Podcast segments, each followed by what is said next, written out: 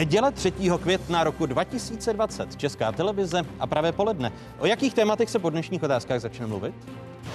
Naše otázka je, jak je teda možné, když vláda hovoří o takhle obrovské podpoře, jak je možné, že sta tisíce lidí vláda stále nechala na holičkách. Stav ekonomické nouze. Není třeba jej vyhlašovat, přijde sám. Jsme připraveni? Diskuze vicepremiéra, ministra průmyslu a obchodu, ministra dopravy zahnutí Ano Karla Havlíčka, předsedy Pirátů Ivana Bartoše a místo předsedy poslanecké sněmovny předsedy KSČM Vojtěcha Filipa. Jaroslav Kubera rozehrál hru, kterou my teďka musíme poctivě dokončit. Stav české suverenity. Jaký čínský tlak v lednu zažil tehdejší předseda Senátu? Jaké ruské hrozbě čelí tři čeští politici? A jak vláda naslouchá opakovaným varováním před operacemi cizích mocností? Další téma první části otázek. Vláda ovšem nemůže dost dobře předstoupit před voliče a říct, no tak my jsme faulovali, oni nám to pískli, pardon, budeme vás muset odškodnit. Stav právního státu. Co odhalila koronavirová krize a v čem selhávají evropské elity? Diskuze předsedy ústavního soudu Pavla Rycheckého, ústavního právníka Jana Kysely a politologa, ředitel Science v Dijonu Lukáše Macka. Vítejte a hezkou neděli vám všem divákům jedničky i zpravodajské 24 České televize u nejsledovanějšího pravidelného pořadu ČT24. Díky za 15 letou důvěru, kterou věnujete otázkám jako nejsledovanější diskuzi v zemi. Je tu jedinečný prostor pro diskuzi. Česko se ve skutečnosti bojí dlouhých rukou Moskvy. Referovala před dvěma dny na 1. máje státní tisková agentura Ruské federace RIA Novosti. Výhrušky dlouhých rukou Moskvy se týkají především starosty Prahy 6 Ondřeje Koláře. Podle ruské státní agentury e, skončí dříve či později v ruském vězení důvod odstranění sochy maršála Koněva z náměstí Interbrigády. Starostu Prahy 6 Ondřeje Koláře střeží policie na neznámém místě. Podle zjištění českých bezpečnostních složek přicestoval v březnu do České republiky Rus, který měl za úkol zlikvidovat nejen starostu Koláře, ale i starostu Řepejí, Pavra Novotného a primátora Prahy Zdeňka Hřiba. O ruských výhruškách českým politikům a možné ruské likvidaci Ondřeje Koláře referovala ku příkladu německá Deutsche Welle, britská BBC nebo agentura Reuters. Všichni tři čeští politici, kteří jsou pod policejní ochranou, se ohrazují v rozhovoru pro dnešní otázky proti ruským výhruškám. Není to poprvé, kdy nám Rusové nějakým způsobem vyhrožují nebo se snaží eh, nám vlastně s námi jednat z pozice síly. A myslím si, že kdyby už, už, eh, už dřív, už třeba v roce 2017 nebo 18, kdy jsme eh, na pomník Koněvu dali ty nové informační cedule, vláda jasně řekla, že e, svrchovaný stát si může dělat, co chce a nikomu jinému do toho nic není. A jasně se vymezila vůči těm těm tendencím, tak by možná k něčemu takovému, co se děje dneska, ani nedošlo. Je samozřejmě naprosto neakceptovatelné, aby byli stíháni e, českí politici za v podstatě nějaké svoje rozhodnutí. To je naprosto absurdní a proti tomu je nezbytné se jednoznačně ohradit. My máme prostě na mezinárodní úrovni vystupovat jako hrdý, eh, demokratický, nezávislý stát. Jo, speciálně ve střetech s takovýhle máme vel, velmocemi. Máme se jako ubožáci, poklonkujeme tady Rusákům a Číňanům. Jsme zbavělí. Ruské výhrušky v týdnu odmítly sněmovní i senátní výbory pro zahraničí. Senátní výbor vyzval vládu, aby, cituji, představila plán na snížení počtu diplomatů na ruském zastupitelském úřadu v Praze. Prvními hosty dnešních otázek jsou vicepremiér, minister průmyslu a obchodu, minister dopravy Karel Havlíček. Vítejte, pan vicepremiére. Dobrý den. den. Mé pozvání přijal i předseda Pirátské strany Ivan Bartoš. Hezký dobrý den i vám. Dobrý den. A vítám místo předsedu poslanecké sněmovny, předsedu KSČM Vojtěcha Filipa. I vám přeji hezké nedělní poledne. Dobrý den vám i divákům. Vyhovíte, pane vicepremiére, tomu senátnímu usnesení, tedy snížíte počet diplomatů jako vláda na zastupitelském úřadu Ruské federace v Praze? Eh, tak o to musí být diskuze. Já eh, se nedomnívám, že teď je zrovna vhodná doba na to, aby se snižoval počet eh, diplomatů. Ale já pozoruju tu přestřelku a tu diskuzi. Je třeba rozlišovat, co je mediální retorika, co je politická retorika a co je oficiální vládní retorika. Tady bych se držel prostě toho, že ne vše, co třeba vyjde v médiích, definitivně také. Já. Ale ta ruská vládní politika je přece zahranou. Jestliže je tady vyhrožováno trestním stíháním voleným zástupcům lidu v České republice a dokonce eh, možným zavlečením do Ruska, tak to nepovažujete. Takhle nikdo nesmí vyhrožovat a nikdo nesmí narušovat naší, naší suverenitu a kdokoliv to udělá, ať je to Rusko, ať je to Čína, ať je to Amerika, okamžitě musí dostat tvrdou odpověď. O tom není úplně nejmenší, nejmenších pochyb. Já jsem spíš eh, jenom eh, se díval na ten příběh toho, tuším, že to vyšlo v Respektu, že jsem přijel nějaký možná agent ruský, který snad měl prostě se pokusit dokonce o nějakou fyzickou likvidaci někoho. To je nesmírně vážné, vážné tvrzení.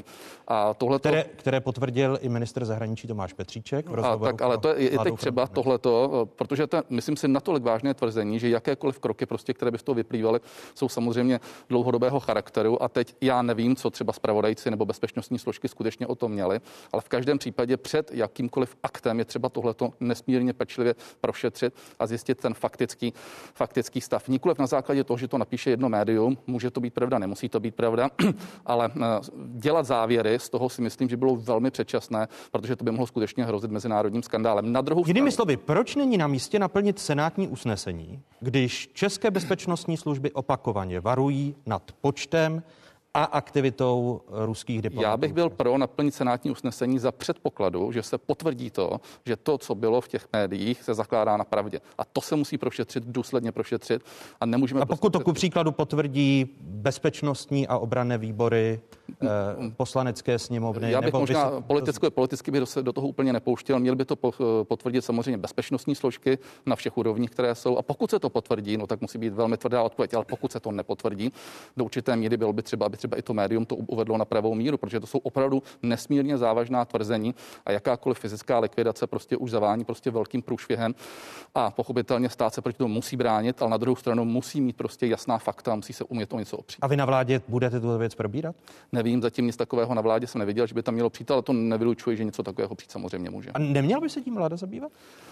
Pokud samozřejmě k tomu budou indicie, ale musíme mít v rukou nějaká fakta. Zatím jediná fakta, která jsou, že tuším, že v respektu, že to bylo, tak vyšel určitý článek, proti němuž se ohradila ruská ambasáda, takhle to aspoň já sleduji.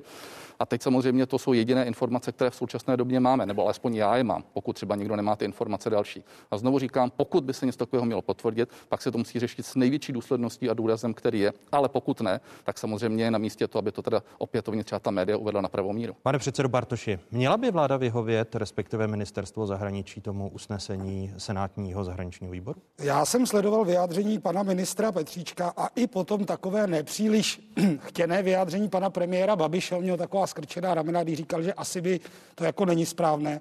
Eh, pokud takováhle informace je od Bezpečnostní informační služby a pan minister Petříček už v tomto směru i vystupoval, myslím si, že eh, ty kroky vlády jsou vesměs vágní a vlastně to je jediné, co mi fakticky v případě nějaké diplomatické reakce můžeme udělat. Je to skutečně řešit věc ruské ambasády. Ale pojďme si říct fakta, která tomu předcházela jako dlouhodobě, a není to tento případ, je to ve věci Eh, diplomacie České republiky prostě z těch mocností, ne dvakrát demokratických, je na Českou republiku vyvíjen poměrně silný tlak. Ať je to Rusko, nebo na druhou stranu, ať je to Čína týkající se třeba diplomatů, kdo s kým může jednat, kdo může být přítomen na nějakém jednání. To je ta první rovina, tam si myslím, že skutečně jít do suverénního státu takovýmto tlakem, dopisy, nějakým vyhrožováním, když uděláš tohle, tak uděláš tohle, vaše, vaše firmy nebudou prodávat, vaše umělecká tělesa nebudou moc vyjet na nějaké turné, dokud tento neodvalá. To je problém číslo jedna, to si myslím, že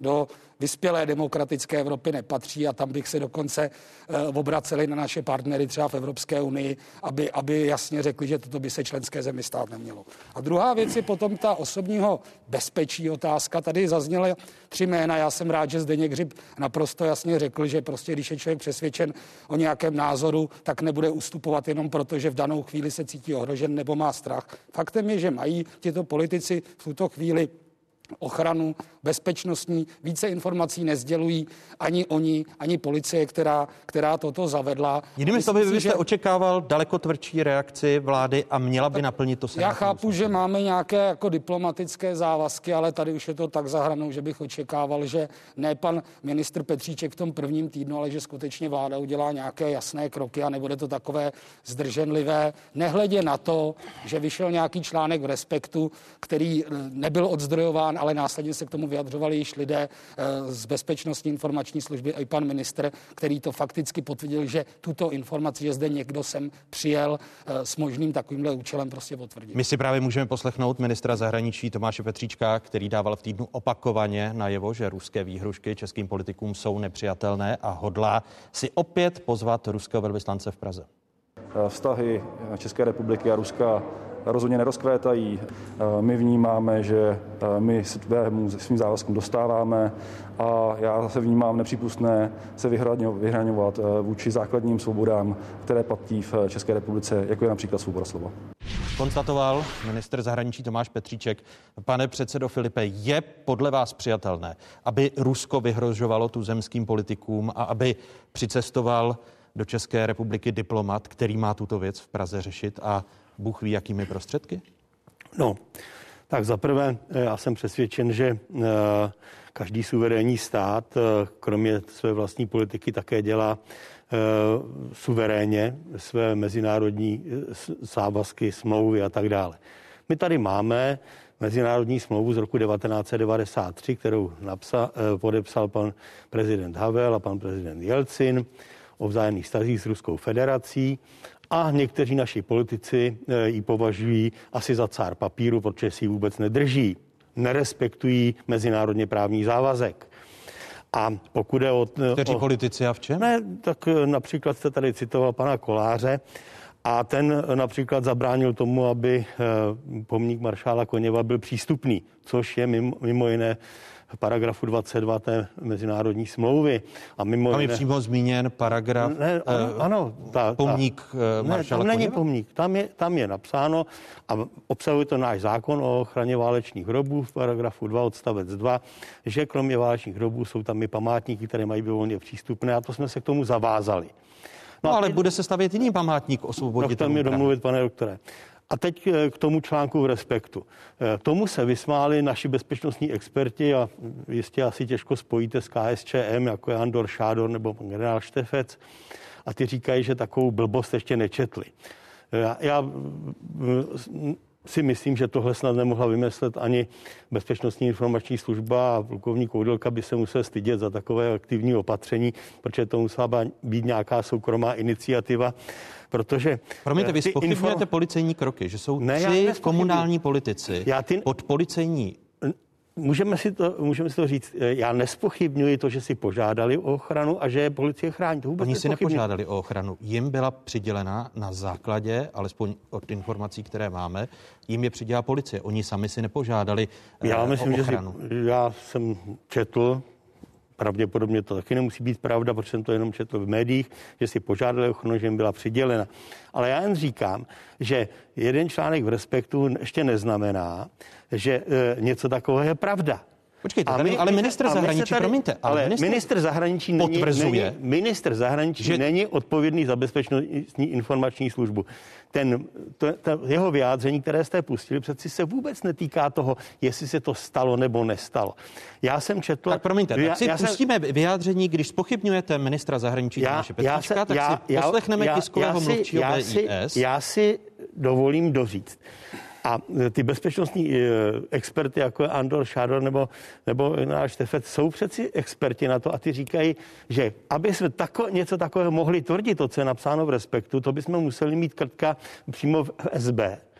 Eh, to znamená v ruské spravodajské službě. O tom já vážně pochybuji. Vy, vy relativizujete. Já to nerelativizuji. Relativizujete. Můžeme já, si můžeme, já, promiňte, já, vy si můžeme já, poslechnout, když spochybňujete ministra zahraničí. Necháte mě domluvit nebo nenecháte? Ale můžete mi odpovídat na já otázky? Já vám na to odpovím. Já vám na to odpovím. Odpovídám na to. Já prostě spochybňuji to, že uh, uh, Rusko nám vyhrožuje já, se, já jsem četl to ohrazení když se. vyhrožuje trestním stíháním. Stejný eh, zákon mají Spojené státy americké, že mohou eh, stíhat po celém světě kohokoliv, který přijalo Ruská Vy federace. ten zákon kritizujete u Spojených států a u, u, u, u Ruské já, federace vám to nevadí. Já to, já to kritizuji Ruské federace. Takže vám tedy vadí, že komunální politik, když cestuje a bude Rusko mít dohodu s předmětnou zemí, že může Ondřej Kolář jako zástupce lidu na Praze 6, no, zvolený já, já to, politik, tak já může to skončit v ruském vězení. Ano, já to kritizuju, protože to já považuji za nemožné a považuji z tohoto důvodu. No tak považuji, Rusko vyhrožuje českým ne, počkejte, politikům. Počkejte, po, eh, pochybňuji i kroky bývalého ministra spravedlnosti Pelikána, který vydal pana Nikulina do Spojených států amerických. Teď se teda může stát, že eh, kdokoliv, a teď může jít třeba o mě, abych nikoho nejmenoval, někam vycestuju a budu zadržen a místo toho, aby mě vydali do České republiky, mě vydají do jiného státu. To udělal pan, eh, pan minister Pelikán, když vydal Nikulina do Spojených států, když oni požádala jeho mateřská země Ruská federace. Pane, pane A to předsedo. je chyba české mezinárodní politiky. Pane předsedo, ale když zůstanu u tohohle příkladu, eh, vy jste argumentoval a... BIS. Poslechněme si vyjádření tiskového no já mluvčího, ještě, promiňte, ještě, já dopoví, Poslechněme já si tiskového mluvčího BIS, který na Margo celé kauzy v rozhovoru pro Českou televizi říká.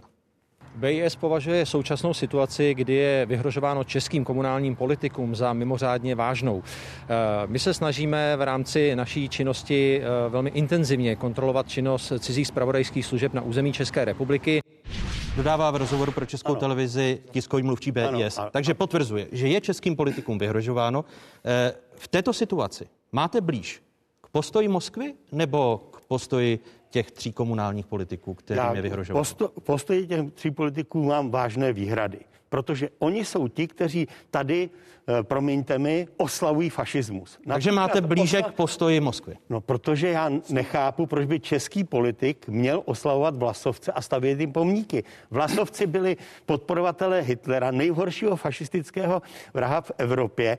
Eh, díky fašismu za druhé světové války padlo. Takže jste nebo, nebo na straně Moskvy. Ne, já jsem na straně českých občanů. Já jsem na straně Ty zastupují ti čeští politici, kteří ty, byli zvoleni. Ale oni, oni pro, propagují fašismus. Vlasovci Pane... byli fašisti. A postavit památník vlasovcům je postavit památník fašismu. Ne. Uh, no, to, zareagovat? No, ano. To je zase, pane, pane předsedo, to jako paušalizace. Tak vy tady, to není paušalizace. Tak mi řekněte, v čem zde Může... Hřib, primátor města Prahy, podporuje fašismus. To by mě skutečně zajímalo. Já jsem si tady našel věc, kterou vy jste napsal, když ta kauza začala. Vojtěch Filip cituji. Někteří takzvaní, nechápu, proč takzvaní komunální politici mají dost drzosti dělat bez mandátu od voličů, ano. který mají. Dokonce i zahraniční politiku a i ty protivládě ČR. Když se pak proto dostanou do potíží, zde tedy přiznávat, že jsou v potížích, tak škemrají, aby je za peníze daňových poplatníků policie ČR chránila. Jejich strážníci najednou nestačí. Ale vy jste napsal ano, v, reakci, na v reakci na Twitteru. A Takže to eh, když se bavíme o nějaké, nějaké ne, legitimitě ne, ne. vlády, tak vy hovoříte, lidé jim dali tě, ve volbách, nám dali ten mandát, tak vy teď končíte a oplatí se to o volbách. Ale, ale a... nikdo, nikdo jim nedal mandát rozhodovat o zahraniční politice ale státu. O tom nerozhodují. Oni rozhodují o jedné soše. Rozhoduje pan Kolář. Ta, ta socha je součástí toho seznamu těch ještě... památníků uh, obětí druhé světové Říkal války. jste, že ta socha na tom seznamu není zmíněna. Můžu ještě reagovat? Explicitně. Takže není na seznamu. Eh, ale, ano, pane ne, ale ten, eh, ten zákon a mezinárodní smlouva obsahuje eh, toto ustanovení v paragrafu 22 a v zákoně o ochraně válečných hrobů je to paragraf 2 odstavec 2, kde se vzpomíná vedle válečných hrobů i ty památníky. A nikdo nemůže spochybnit, nikdo nemůže spochybnit, že eh, Prahu osvobodila rudá armáda eh, a ty vojska eh, Nejen maršálky. rudá armáda, ne, pane, můžu, pane předsedo. Ale, ale to, na to jsou historická fakta. Ano, historická fakta jsou o tom, že 5. května tady začalo povstání. Měli bychom vzdát úctu všem, kteří povstali v pražském povstání. Měli bychom jim vzdávat úctu každý rok. Letos my máme na to vlastní opatření, abychom mohli ty uh, památničky, ty hroby navštívit. Vy tedy, vy tedy relativizuje tu Ale, ale ta, že, přece ta, ta, tohle to není jako problém výkladu historie.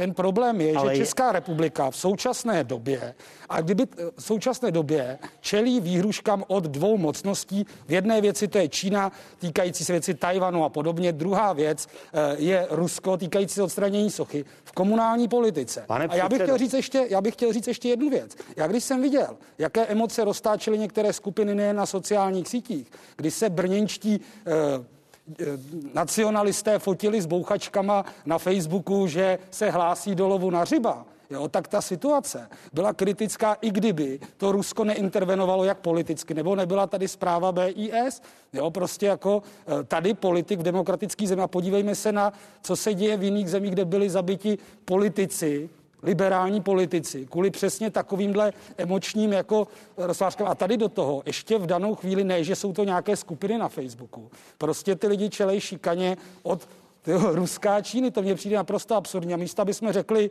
jako je to nějaké rozhodnutí v rámci jejich zvolení, je to na území té obce, na území toho Ale města. A já teda já mluvím pan... hlavně za Zdeňka Řiba. Já třeba jako nechápu, proč On se stává terčem eh, jako, ale jako trvalé. Jo. Eh, nedělal zahraniční politiku, rozhodl se eh, udělat spolu se zastupitelem věc týkající se smlouvy, kterou má Praha jako partnerské město. Jo, a jako Já... mě by zajímalo, který ty teda skupiny to na ty politiky směrují, protože to je nebezpečný v domácím prostředí. Nehledě na to, že tam jsou ty intervence těch zahraničních zemí. No, Já, pa, pane, pane vicepremiére, s, dovol, s dovolením, ta situace opravdu je vážná. 1. Eh, května státní ruská agentura RIA Novosti eh, právě přinesla text, který jasně naznačuje a vyhrožuje dál Ondřej Kolářovi a jde o státní agenturu, která jede státní politiku Ruské federace, že se bude muset bát vycestovat kamkoliv, protože může být s přátelnými zeměmi Ruské federace vydán eh, do Ruské federace právě kvůli trestnímu stíhání. Je toto přijatelné? Neměla by vláda reagovat razantněji na tyto výhrušky? Tady jsou teď dvě věci, které se míchají dohromady podle mého názoru. Jakákoliv země, která je nespokojená s tím, co se odehrává, může apelovat, může vyzývat, může intervenovat, ale nesmí, nesmí podotýkám vyhrožovat. To je nepřijatelné a opakovaně říkám, je úplně jedno, jestli je to Rusko, jestli je to Čína, Amerika, Německo, kdokoliv. A my si nesmíme nechat jakékoliv vyhrožování líbit. Tečka. Druhá věc je, že zase my nesmíme prostě panikařit a na základě spekulativních informací prostě v jednom článku, které prostě se narouzeně prostě už jak se prostě utahuje smyčka, Eh, začít vypovídat velvyslance. Musíme to prošetřit, musíme zjistit prostě, co zatím. Velvyslance ne, ale diplomaty, protože eh, ten nejnovější text RIA Novosti, eh, na to jsem se zeptal právě aktérů Ondřeje Koláře a Pavla Novotného, jak vnímají pokračující výhrušky oficiálních státních orgánů. Tady jsou jejich slova. To, co se objevilo včera ve státní ruské agentuře RIA Novosti, to článek, to je šokující. Oni nám tam vyhrožují, že už se budeme bát vlastně všude, na západě i na východě, eh, co si to vůbec dovolují. Toho já se teda opravdu nebojím. Eh, já nepředpokládám, že Evropská unie by vydávala eh, své občany do Ruska, eh, aby tam byli trestně stíhaní za něco, co ani není trestní čin.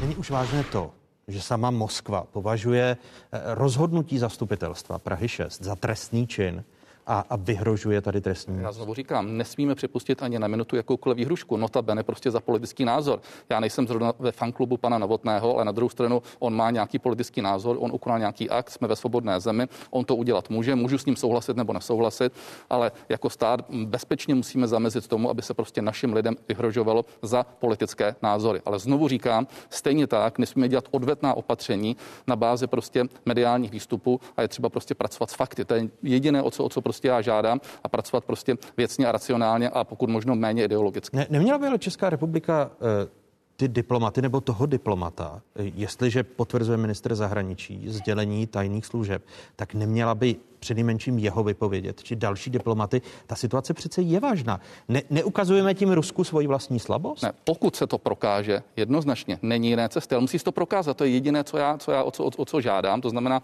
nevycházet z médií, ale vycházet z faktu. Máme tady zpravodajské Média při, přinášejí informace tiskového mluvčího VIS. Slyšeli jsme usnesení ano, ale, uh, sněmovního i senátního Souhlas, ale výboru. sněmovní senátní výbor není v tomhle podle mého názoru úplně ten nejrelevantnější. Relevantní jsou bezpečnostní bezpečnostní služby a složky. A pokud ty dají jasná fakta, ta se prokážou, pak je to otázka několika hodin a ten člověk musí okamžitě z té republiky odejít. Pokud se neprokážou, tak samozřejmě nemůžeme dělat. Čili já volám po jediné věci. Pak byste se tím ale na vládě měli zabývat, protože Pochopitelně, pokud tam přijdou ty informace, já opakovaně říkám, je nemám, ale možná nejsem ten správný adresát, ale pokud je tam někdo už má a pokud se to prostě rozhodne vláda řešit v rámci režimu tajné nebo vyhrazeném, nepochybně o tom bude diskuze a pak to musí být naprosto spravedlivé.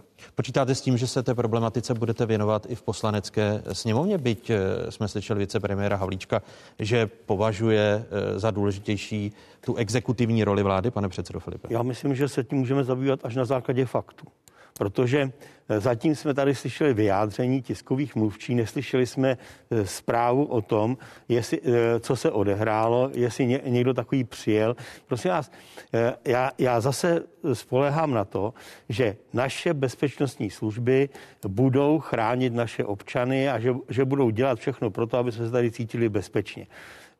Já respektu, že má někdo jiný názor, také říkám odlišný názor a říkám ho nahlas, ale na druhou stranu musím říct, že opravdu eh, my jsme, eh, my jsme ti, kteří začali tady eh, žel dělat v roce 75. výročí osvobození od fašismu kroky, které spochybňují ty, kteří osvobozali Československo. A jestli jsou to východní nebo západní eh, generálové, tak eh, maršál Koněv má nejvyšší státní vyznamenání Spojených států amerických, Velké Británie, Francie, Belgie, Československa, samozřejmě bývalého Sovětského svazu.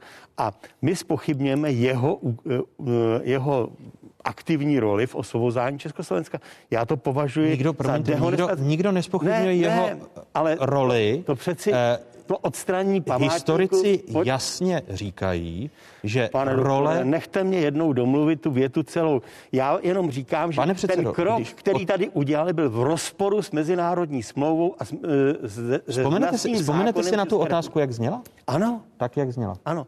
Uh, jestli uh, jsem na straně uh, českých politiků... Ne, na to jsem se ptal před deseti no, minutami. No. Ale teď zněla otázka jak? Na kterou mi odpovídáte tímto. Já vám, já vám odpovídám na to, je, jestli uh, má, to máme dělat v sněmovně. Ano, jestliže bude zpráva zpravodajské služby našich bezpečnostních složek, tak se tím můžeme zabývat. Ale opravdu se poslanecká sněmovna nebude zabývat nový nový články. Nezlobte se na mě, nebude. My jsme ústavní orgán a nebudeme pí, skákat podle toho, jak noviny píšou.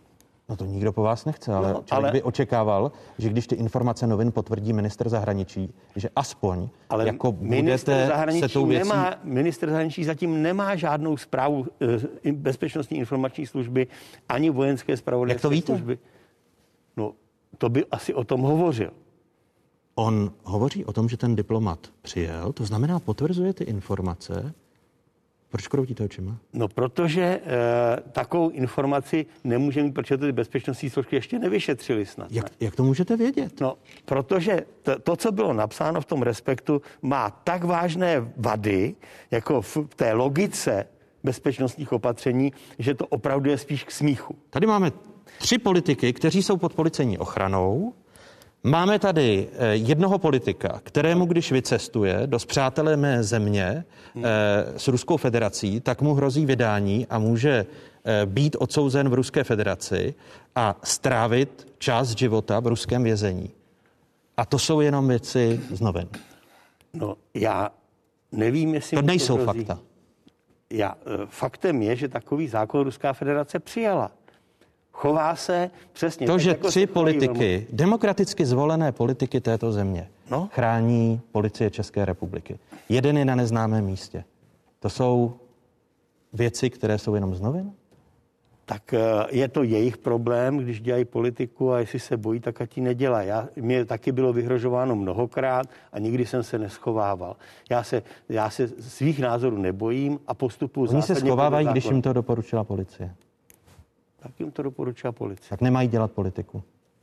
Já, to je demokracie. Já, to by, víte, kolikrát já bych se musel schovávat, když jsem dostal výhrušky, když, když jsem eh, adresátem eh, stalkingu? Vám vyhrožovala Ruská federace trestním stíháním? Mě vyhrožovali i z České republiky, eh, vyhrožovali mi ze zahraničí protože e, mám nějaký politický názor. Já se Proti vám bylo někde zahájeno trestní stíhání v nějaké cizí zemi? Ne, ne tak vidíte, Nebyl. tak nejste v situaci jako Ondřej Kolář. Eh, když se podíváme na tu druhou eh, výhrušku. Chování čínské diplomacie a chování prezidentova kancléře probíral v týdnu sněmovní zahraniční výbor. Vrátil se eh, k dokumentu z čínského velvyslanectví, který krátce před smrtí dostal na Pražském hradě bývalý předseda Senátu Jaroslav Kubera. Ten dokument eh, vlastně přinesl pan předseda Kubera z oběda, z novoročního oběda s panem prezidentem a panem předsedou Vondráčkem z poslanecké sněmovny. Ale jak, eh, jestli mu ho tam na tom hradě dal někdo, tady ho máš a podívej se, co si myslí Čína, jestli tam někde ležel na stole, on si ho jenom sebral, to, ne, to nevíme. Jaroslav Kubera byl podle alespoň slov jeho rodiny před smrtí pod tlakem. Hrad dodnes důvod dokumentu nevysvětlil. Jak situaci vnímá vdova po Jaroslavu Kuberovi, Věra Kuberová, tady jsou její slova z rozhovoru pro pořad 168 hodin. Každý máme právo na svoje myšlenky. A tohle to se mi teda nelíbí, tak bych chtěla, aby opravdu nelhali a byli upřímní k lidem i k nám v podstatě, protože do dneška jako nevím, co si mám o to o čem myslet. Nevím, jestli to je vina pana prezidenta, nebo jestli někdo za ním stojí. Ale hrozně mi to mrzí. Řekla české televizi eh, manželka po Jaroslavu Kuberovi. Chybí vám vysvětlení Pražského hradu a teď narážím, pane vicepremiére, na chování prezidentova kancléře, který odmítl přijít na jednání sněmovního zahraničního výboru. Eh, já nevím úplně, co dočinění by s tím měl mít eh, úplně Pražský hrad. Tady je podstatné to, že eh, bylo z mého pohledu naprosto nevybíravě zasíláno nebo zasílána pošta prostě od čínského velvyslance, zřejmě to bylo čínského velvyslance panu, panu předsedovi Kuberovi, což si myslím, že bylo za absolutní hranou a obecně by řekl, že čínský velvyslanec v České republice činí celou řadu kroků, které jsou velmi, velmi diskutabilní. Já rozumím tomu, že každý hájí zájmy své země, ale myslím si, že to musí mít prostě nějakou úroveň, musí to být prostě nějaký diplomatické notě, ale tady se několikrát projevilo to, že čínský velvyslanec prostě je už za hranou toho, eh, co je běžná diplomacie. A jsem přesvědčen, že eh, to bylo skutečně ne nešťastné, ale bylo to prostě z mého pohledu i diplomaticky eh, špatně. Ale úplně... když, na to, když na to přistupují státní orgány České republiky a prezidentův kancléř, se stává pošťákem těchto prohlášení, protože to Vratislav Minář nepopřel? Eh, já nevím, eh, jaká tam byla role pana, pana, pana kancléře a přiznám se, že vůbec jako eh, jsem to nesledoval z úrovně Pražského hradu. Já jsem to sledoval z úrovně prostě Číny, z úrovně toho, že pan předseda Kubera se rozhodnul vycestovat na Tajván. Čína proti tomu protestovala. Dobře, jako stát samozřejmě to činit může, na to má právo, ale musí používat nějaké prostě normální prostředky a musí používat prostě standardní diplomatické cesty. Nesmí to být, a jsme opět u toho, toho co jsme se bavili před deseti minuty, ani náznakem jakoukoliv výhruškou. Prostě tečka. My jsme suverénní země, která si bude rozhodovat o tom, co bude dělat, jak bude dělat, jsme ještě suverénní země? Jsme a nepochybuji o tom. A jsme ještě parlamentní demokracie? Jsme parlamentní demokracie, taky proto prostě o tom ta diskuze, diskuze je. Já tím chci jenom říct, že můžeme souhlasit více či méně, jestli je cesta na Tajvan eh, správná nebo není správná, jestli tam ústavní činitel má jezdit nebo ne, protože jim tam třeba evropští ústavní činitelé nejezdí. Ale na druhou stranu, pokud se prostě rozhodneme a on se rozhodne, že tam pojede, potom je to prostě jeho svobodné rozhodnutí, nikdo mu v tom nemůže bránit bránit a popravdě řečeno třetí země už vůbec ne. To znamená, opět v tomhle tom prostě nikdo nesmí zasahovat prostě do naší suverenity, jakkoliv se to někomu nemusí líbit. Když jsme u e, právě toho, zda jsme parlamentní demokracií, tak budu citovat z dopisu e, Vratislava Mináře, kancléře, e, kanceláře prezidenta republiky, který členům zahraničního výboru poslanecké sněmovny v týdnu zkázal. Cituji. Postup zahraničního výboru je natolik nekorektní, že mě vede k závěru neakceptovat žádost, abych se spolu s ředitelem odboru zahraničního kanceláře prezidenta republiky schůze zahraničního výboru dne 30. dubna 2020 zúčastnil. Pokud jde o žádost o předložení originálu korespondence, kterou kancelář prezidenta republiky obdržela od velvyslanectví Čínské lidové republiky, vyvolává tato žádost dojem, že se zahraniční výbor snaží činnost tohoto velvyslanectví kontrolovat, což mu nepochybně nepřísluší. A proto nevidím důvod této žádosti vyhovět. Konec citátu. Tak jsme, eh, pane předsedo Bartoši, stále ještě parlamentní demokracií, když tady eh, subalterní no úředník, mě, mě, respektive úředník kanceláře prezidenta republiky odmítá vyhovět eh, sněmovnímu zahraničnímu. Mě tato, ta, pardon, hra těchto těch mocných nedotknutelných lidí, zejména okolí hradu, jako zaráží. Já když jsem se ptal dopisem, velmi korektním dopisem, pana prezidenta na misi pana Mináře, pana Nejedlého, která probíhala předtím mise do Číny, jaký byl její účel, k čemu tam došlo, tak lidé okolo prezidenta jsou prý kompetentní k tomu takovéto, řekněme, diplomatické cesty, aniž by se řeklo, o čem ty cesty jsou eh, dělat. Zároveň požádali eh, sněmovní orgán o to, aby tito lidé vypovídali nebo přišli na zasedání tohoto orgánu, tak eh, najednou to je problém. Takže to je taková ta hra, jako když se nám to hodí, tak, tak je to nejvyšší úředník na hraje, když se nám to nehodí, tak vlastně je to, je to téměř až soukromá. Co by teď měla sněmovna dělat dál? Po čtvrtku, do... kdy kancléř odmítne komunikovat se zahraničním výborem poslanecké sněmovny. No tak za, za, za provoz, eh, provoz hradu je pan kancléř odpovědný za tu agendu, která se toho týká. Já si myslím, že by on měl přehodnotit toto své pozvání. Já nevím, jestli eh, sněmovní, eh, sněmovní orgány mají nějaký vyšší nebo silnější způsob, jak toho člověka vyzvat. Vidíme, že účastnice i na jednání třeba kontrolní komise flagrantně odmítali i lidé, kteří byli pozváni a tam ta povinnost je zcela jasná. A mě tedy a tady mluvila paní eh, manželka zesnulého pana Kubery. Jako já jsem viděl některá její další vyjádření a ona třeba jako stále poptává zprávu z patologie a další informace. Jako ten případ je velmi tragický a mě to, to, eh, mě to, to vlastně zaráží už od toho momentu jako komunikace Číny vůči i třeba nepolitickým subjektům v České republice. Jako já jsem se do toho prvního nějakého, kdy jsem viděl, jak silná je ta konfrontace, dostal ve sněmovně, když za mnou tenkrát přišel pan ředitel eh, Pražské filharmonie a říkal, pane Bartoši, mě tady přistálo na stůl dopis od čínského velvyslanectví, že když tady se nezřekneme politiky primátora Řiba, tak nám zruší tady jako, to. Ale ptám se znovu, a, jak, jak, by, když jak vidíte, by jste vy jako volení zástupci lidu, kteří jste v poslanecké sněmovně a měli byste... Já si myslím, že ten krok je bohužel, a já jsem nebyl úplně zpočátku přítelem, aby vznikla speciální sněmovní komise, která se, ať se bude nazývat čelení hybridním hrozbám nebo skutečně na vliv zahraničních mocností na území České republiky.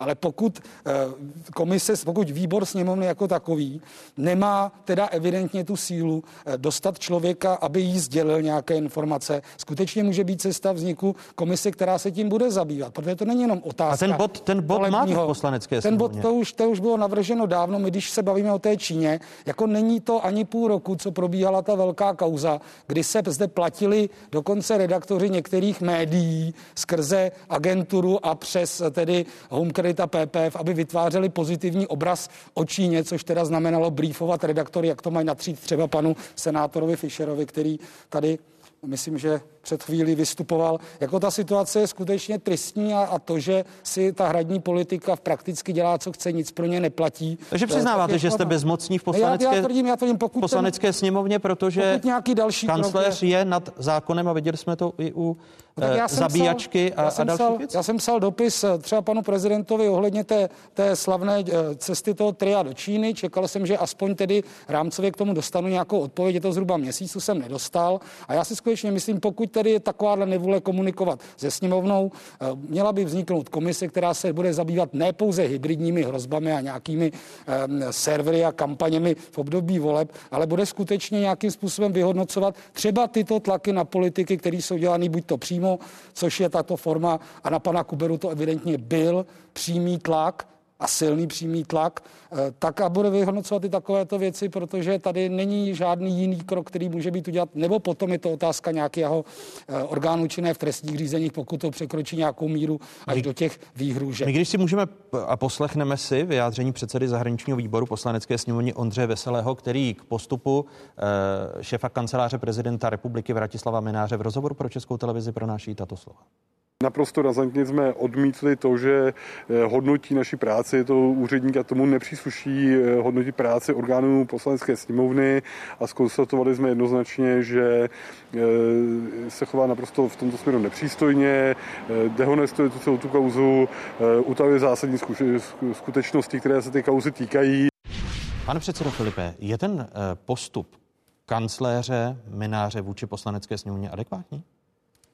Já být předsedou výboru, tak si to vyřídím, takže by na ten výbor přišel. Já jsem jak byl... Byste, jak byste si to no, udělal? Byste ho tam nechal přivést já, policií? Já bych udělal usnesení a pokud by, pokud by nevyhověl, tak samozřejmě jsou další metody, jakým způsobem ho přimět. K tomu to eh, tady říká pan předseda Bartoš správně, že si někteří dovolili nepřijít ani na, eh, na vyšetřovací komisi, přestože byli předvoláni. A ten další krok, to znamená předvedení, eh, nebyl, nebyl proveden jako předsedou komise vyšetřovací. To už je druhá věc, jestli, jestli do, jdete do důsledku. Já jsem s předsedou Kuberou byl na čínském novém roku. Z jedné strany seděl pan Kuber a se ženou velvyslanec, z druhé strany strany jsem seděl já a vedle mě seděla, myslím, paní kolegyně Válková jako za sněmovnu. Byl jsem tam, eh, bavili jsme se normálně i s velvyslancem Čínské dobé republiky. A eh, já jsem mu říkal, že eh, suverénní stát jezdí nejdřív do hlavního města jestli chce naštívit Tajvan, tak ať jde nejdřív do Pekinu a pak teprve někam jinam, protože to je znak právě nesuverenity jet do uh, provincie, protože Tajvan, jak víme, není uznaným státem OSN, takže uh, ta logická úvaha od suverénního státu, když chci něco navštívit, je, že jdu nejdřív do hlavního města toho státu, který, uh, který je nejen tím státem OSN, ale on je i jedním z pěti stálých členů Rady bezpečnosti, to znamená, eh, je na něj eh, za prvé kladen vyšší nárok a za druhé má vyšší pravomoci. Eh, těch států stálých členů je pět. Spojené státy americké, Ruské federace, Čínská lidová republika, Francie a Anglie. Málo si to připomínáme, protože tyto státy samozřejmě často rozhodují o, o věcech, které se dějí i v zahraničí. A e, proto jsem zač, začínal tím, co to je chování suverénního státu. My si nejdřív musíme vždycky začít u toho, jestli postupem my podle těch našich mezinárodně právních závazků podle našich zákonů a potom říkat, ne, ne, ne, my jsme postupovali správně, e, my od vás chceme stejně e, z mezinárodní politiky ohled na to, že my jsme suverénní stát a máme takové a takové zájmy. Postupoval v té věci správně a suverénně Vratislav Minář? Já, já bych si, fakt bych to nepřipustil, aby nepřišel na ten výbor. Věřte mi, když jsem dělal předsedu kontrolního výboru sněmovny, vypořádal jsem si i s tím, když nechtěl přijít eh, prezident, je jeho pohrdání, prezident, prezident je, jeho pohr, je jeho chování pohrdáním poslaneckou sněmovnou? Já bych to tak vnímal, já bych si to prostě nenechal líbit. A Sněmovna by se měla tou věcí dál zabývat. Já si myslím, že výbor má pořád ještě šan- možnosti podle zákona o jednacím řádu přijmout usnesení a přimět pana vedoucího kanceláře prezidenta republiky, aby přišel na to jednání. Pane vicepremiér. Na tom je zajímavá jedna věc. Všechny ty eh, velmoci, Rusko, Čína, ostatní velké další země prostě vždycky mají eh, tendenci se chovat někdy trošku predátorsky. A tam je vždycky hrozně důležité, jak na to reagují ty jednotlivé země. Eh, my musíme být sebevědomí, my musíme být dostatečně tvrdí, my musíme si nebát říct prostě náš názor a nesmíme hrát tu politiku čistě jenom takovou, že prostě každého budeme pouze vzývat. To prostě v tomhle tom jednoznačně to sebevědomí na té naší straně musí být a je úplně jedno. A neukazuje to... se v současnosti, že se právě těm dvěma eh, východním velmocem tak chováme a proto si mohou vůči eh, našim. Myslím, myslím, že úplně, myslím, že úplně, myslím, že úplně ne. Ale já jsem se třeba bavil s čínským velvyslancem, eh, protože eh, my jsme jasně deklarovali, že respektujeme, respektujeme politiku jedné Číny, stejně jako Evropská unie. To znamená, o tom není nejmenší pochyb. A česká vláda prostě, eh, stejně tak jako český prezident, prostě jsou reprezentanty země a respektují to. Já jsem mu to říkal čínskému velvyslanci. On mi říkal, no dobře, ale on to nerespektuje třeba pan primátor eh, Hřib, eh, tak s tím něco dělejte. Já jsem říkal, my s tím dělat nebudeme nic, protože prostě my jsme v demokratické zemi, on si může říct, co chce. Čímž ale nehájím kroky pana primátora Hřiba, podle mého názoru, se chovali prostě v Praze jako slon v porcelánu a ty dlouho budované, dobré obchodní, kulturní a jiné vztahy prostě zbytečně emocionálně prostě vyštěvili tak, že skutečně padly. Takže ona vždycky samozřejmě třeba to vidět z toho druhého úhlu pohledu. jste Já s tím jako úplně nesouhlasím, tak hlavně ty vztahy jsou ve finále business. Jo? A e, vy můžete, můžete být ticho, můžete někde nakupovat, jo, a tím pádem do toho nezavlákáte tu politickou jakoby rovinu. E, některé země to tak dělají, pak jsou země, které mají tendence třeba e, příliš glorifikovat toho svého partnera, protože si myslí, že pak dostanou nějaké lepší ceny. To se všechno děje. K té Praze a ke Zdeňkovi Řibovi. Předchozí koalice v Praze s paní Krnáčovou do smlouvy, což není standardem mezinárodních smluv, dala nějakou větu. Logicky lidé, a opozice tenkrát byla proti. Síly se vyměnily, byli zvoleni politici, jejichž názor byl, že tato věta tam nemá být, protože v jinom typu smluv také nejsou takovéto, takovéto klauzule s přesahem, řekněme, až politickým. A tu větu odstranilo. To bylo celé, co se stalo. Jo? Ještě to teda schválilo zastupitelstvo. To je, co se, co se stalo. Já chápu, že můžou být na věc různé názory. Volby vydestilují ty strany, které ty názory se lidem líbí v danou chvíli nejvíc. Ty se staví koalici a pak prostě jednají. Já si myslím, že to je zcela legitimní. Na Margo těch vašich slov, pane předsedo, já když vidím, že, že já když Tajvan vidím, je pro nás 14krát významnějším obchodním je partnerem obchodním part... než, než, než, než Čína to, to bych, to podle dat České národní banky. Ale já, chci... pozor, jenom, já to upřesním, jo, hned jenom technická. My z Číny dovezeme za 500 miliard korun eh, v, eh, ročně, vyvezeme tam za 55 miliard ne. korun a to, co říkáte, eh, je dáno pouze mírou investic. Ale jinak z hlediska obchodního partnerství ale, je Čína ale to, tím objemem ale ti přímí, na druhém místě. Ale ti přímí investoři jsou pro nás důležití. Ano, přímí investoři jsou, ale, ale, ale celkový obchodní vztah je Čína druhá největší po Německu, ale je to samozřejmě dáno tím gigantickým nákupem. No a to je, to je právě otázkou, když se podíváme na no, to, zda dampované věci z Číny a... nepomohly zničit i naše národní hospodářství v 90. po 90. Ale to musíme vidět obou straně, protože samozřejmě, když někdo nakupuje, no, tak to je levné a dampované, pane předsedo? Ale jako Podívejte se v 90. Na... letech my jsme nakupovali hlavně z Číny. Nezačali jsme. Eh, podívejte se ale až, ku příkladu, někdy... ku příkladu eh, zemědělské produkty, eh, česnek, čínský. Máte pravdu, nikdo není nadšený z toho, že naše saldo... Levná výroba, Západ si udělal z Číny nejlevnější ale, fabriku naše, svého naše, luxusu. Naše saldo s Čínou je desetinásobně v náš neprospěch. To znamená, samozřejmě to se nám nelíbí, se... ale pozor, zase no. nemůžeme prostě šmahem říct, že firmy, které sem dováží za 500 miliard, prostě v tuhle tu chvíli prostě by měly jít z ven. To znamená, to je celosvětový trend. Čína je samozřejmě nejsilnějším světovým exportem. Já jsem, jen, jen jsem dodával data k tomu, no, že, jde, teď, že jde o biznis. No Pro nás bych, nevýhodný, podíváme-li se na investice. Teď já bych řekl k tomu ještě, já bych řekl k tomu ještě, ještě to B. Jo? A pokud tady na jednu stranu pan minister Havlíček říká o té suverenitě, aby, kež by to skutečně jakoby reálně platilo, jo, tak prostě v té suverení, suverenitě nemá být ta servilita. Jo, a já si myslím, že Praha je suverénní město v těch městech v Evropě, v těch hlavních často vítězí ty liberální síly oproti, řekněme, těm tradičním nebo konzervativním nebo eh, nějakým, řekněme, zatíženou tou historickou, eh, vzlížíme buď to k těm nebo k těm. A i v této věci je to přece míra té férovosti. Jsme-li obchodními partnery, tak když prostě někde něco nakoupíme, a teď se dostanu k té kauze, nebo respektive k dovozu těch zdravotních pomůcek, které hold kde jinde koupit v danou chvíli nešly, tak proč to jako, proč je to ověnčeno, eh, vítá vládní suita, všichni ministři se musí vyfotit, když děláme normálně biznis se zdravotními pomůckami v tu dobu s čínským partnerem, kde se, já si myslím, že eh, tohleto to, jak jsme suverení, jsme si už eh, desetkrát v té propagandě jako vyslechli a, a odsloužili, což mě velmi mrzí. A ještě k té jednotné politice. Když se podíváte na poslední co dva roky. I předchozí, uh, předchozí volební období pana prezidenta Zemana, tak Česká republika má asi tak tři zahraniční politiky. Oficiální vládní, ta je taková lehce diplomatická. Pak si to tam vyšívá premiér, jak chce, kdy chce, tu se vyfotí s diktátorem, tu podpoří Erdoana eh, v invazi do Sýrie. A pak je tady politika hradu.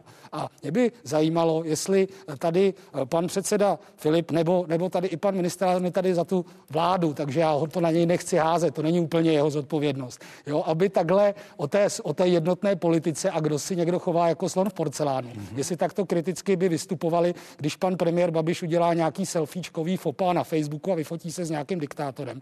Nebo když pan prezident Zeman přiletí někam na návštěvu a úplně tam popře eh, standardní pozici České republiky, ať už je to ve vztahu třeba k Srbsku, ke Kosovu nebo v jiných případech, což se reálně děje. Vždycky jsou to plná média. A teď se ty co teď to kritizují ve vztahu ke komunálním politikům, tak jsou plní, plní pochopení, no, že se to prostě děje. No, tam je teď mnoho informací. Ta suverenita, o které jste mluvil, eh, v, ano, ale taky to musí podloženo nějakou chytrostí, nějakou takností. Tak ta suverenita v rámci Prahy nás dneska stála. Vztahy, které se tady budovaly téměř 20 let, ty vztahy nebyly špatný a nebyly ideologický, nebyly politický, byly kulturní, byly biznisový, byly férový, byly dobrý. A jsme dneska jedna z mála metropolí, která dneska ten vztah s tou Čínou nemá, což je škoda. A co se týká té vládní a prezidentské politiky, já nejsem ten nejkompetentnější nejvhodnější, ale mohu potvrdit to, že po mnoha letech je tady dneska uh, souhlad v tom, co uh, říká prezident, co říká vláda, aspoň v té většině. To znamená, nejsou tam ty ataky toho charakteru, že něco úplně jiného říkal prezident, něco úplně jiného říkala vláda a něco úplně jiného říkal minister ten či onen. To znamená, dneska je to naopak docela sjednocené.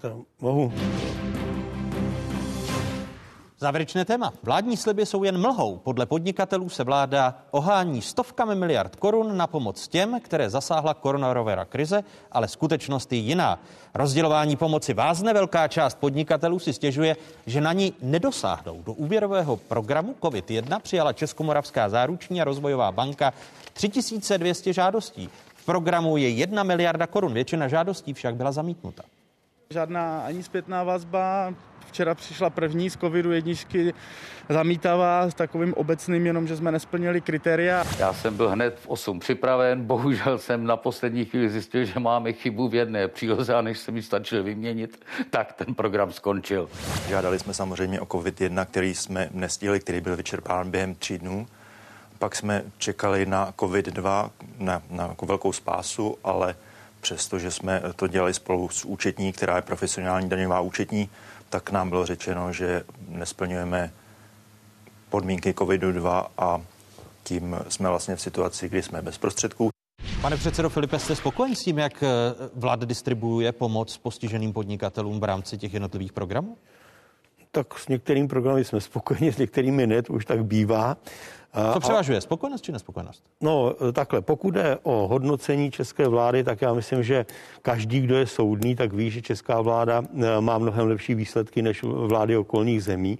To bychom neměli eh, jaksi počet mrtvých. Eh, Slovensko na přepočet obyvatel má nižší počet mrtvých na milion obyvatel? Ne, já, já, já to říkám, Říkáte že, o že my sousedních má... zemích, tak ano, to tak, je Německo, Polsko, Rakousko. Rakousko, Německo, ty mají tolik mrtvých v Německu za den, co my máme za dva měsíce. Ale, ale oni mají také větší počet obyvatel. Ano, to srovnáme s počtem si, že to přepočítávám všechno na 100, na 100 tisíc obyvatel, takže eh, na jihu jsme na tom na Domašlicku, kde máme, kde máme 520 lidí na, na 100 tisíc obyvatel. Je tam eh, je to nemocnost, jako je například ve Francii a podobně. A teď spokojenost s distribucí té pomoci? Pokud je, pokud je o tu pomoc, tak samozřejmě my jsme spokojeni s tím, jak eh, zafungovalo to mm, Eh, zajištění eh, dětí, to znamená ošetřovné, eh, které, které bylo, když se zavřely školy. Pokud šlo o COVID-1, ten se nepovedl, ale myslím si, že vláda reagovala tím, tím druhým. Pan ministr si to jistě obhájí sám, já nejsem ten, který by to měl obhajovat. Na druhou stranu je evidentní, že ty věci, které se tady odehrávají, Eh, jsou svým způsobem eh, krokem, kdy může českou ekonomiku ovládnout eh, někdo, kdo si koupí naše dluhopisy. My jsme potom hlasovali pro zvýšení toho deficitu, protože chceme, aby české podniky přežily, aby byly konkurenceschopné i dále, i když někteří jsou svým způsobem jaksi Eh, těmi, kteří, eh, kteří říkají, že nemají žádné rezervy a ty rezervy tady v těch podnicích jsou. Já jsem hovořil s několika eh, podnikateli v té nejzatíženější oblasti, to znamená v turistickém ruchu, který byl opravdu zatížen. Podívejte se na Krumlov, kde nikdo není, kde chybí tady v Praze a podobně.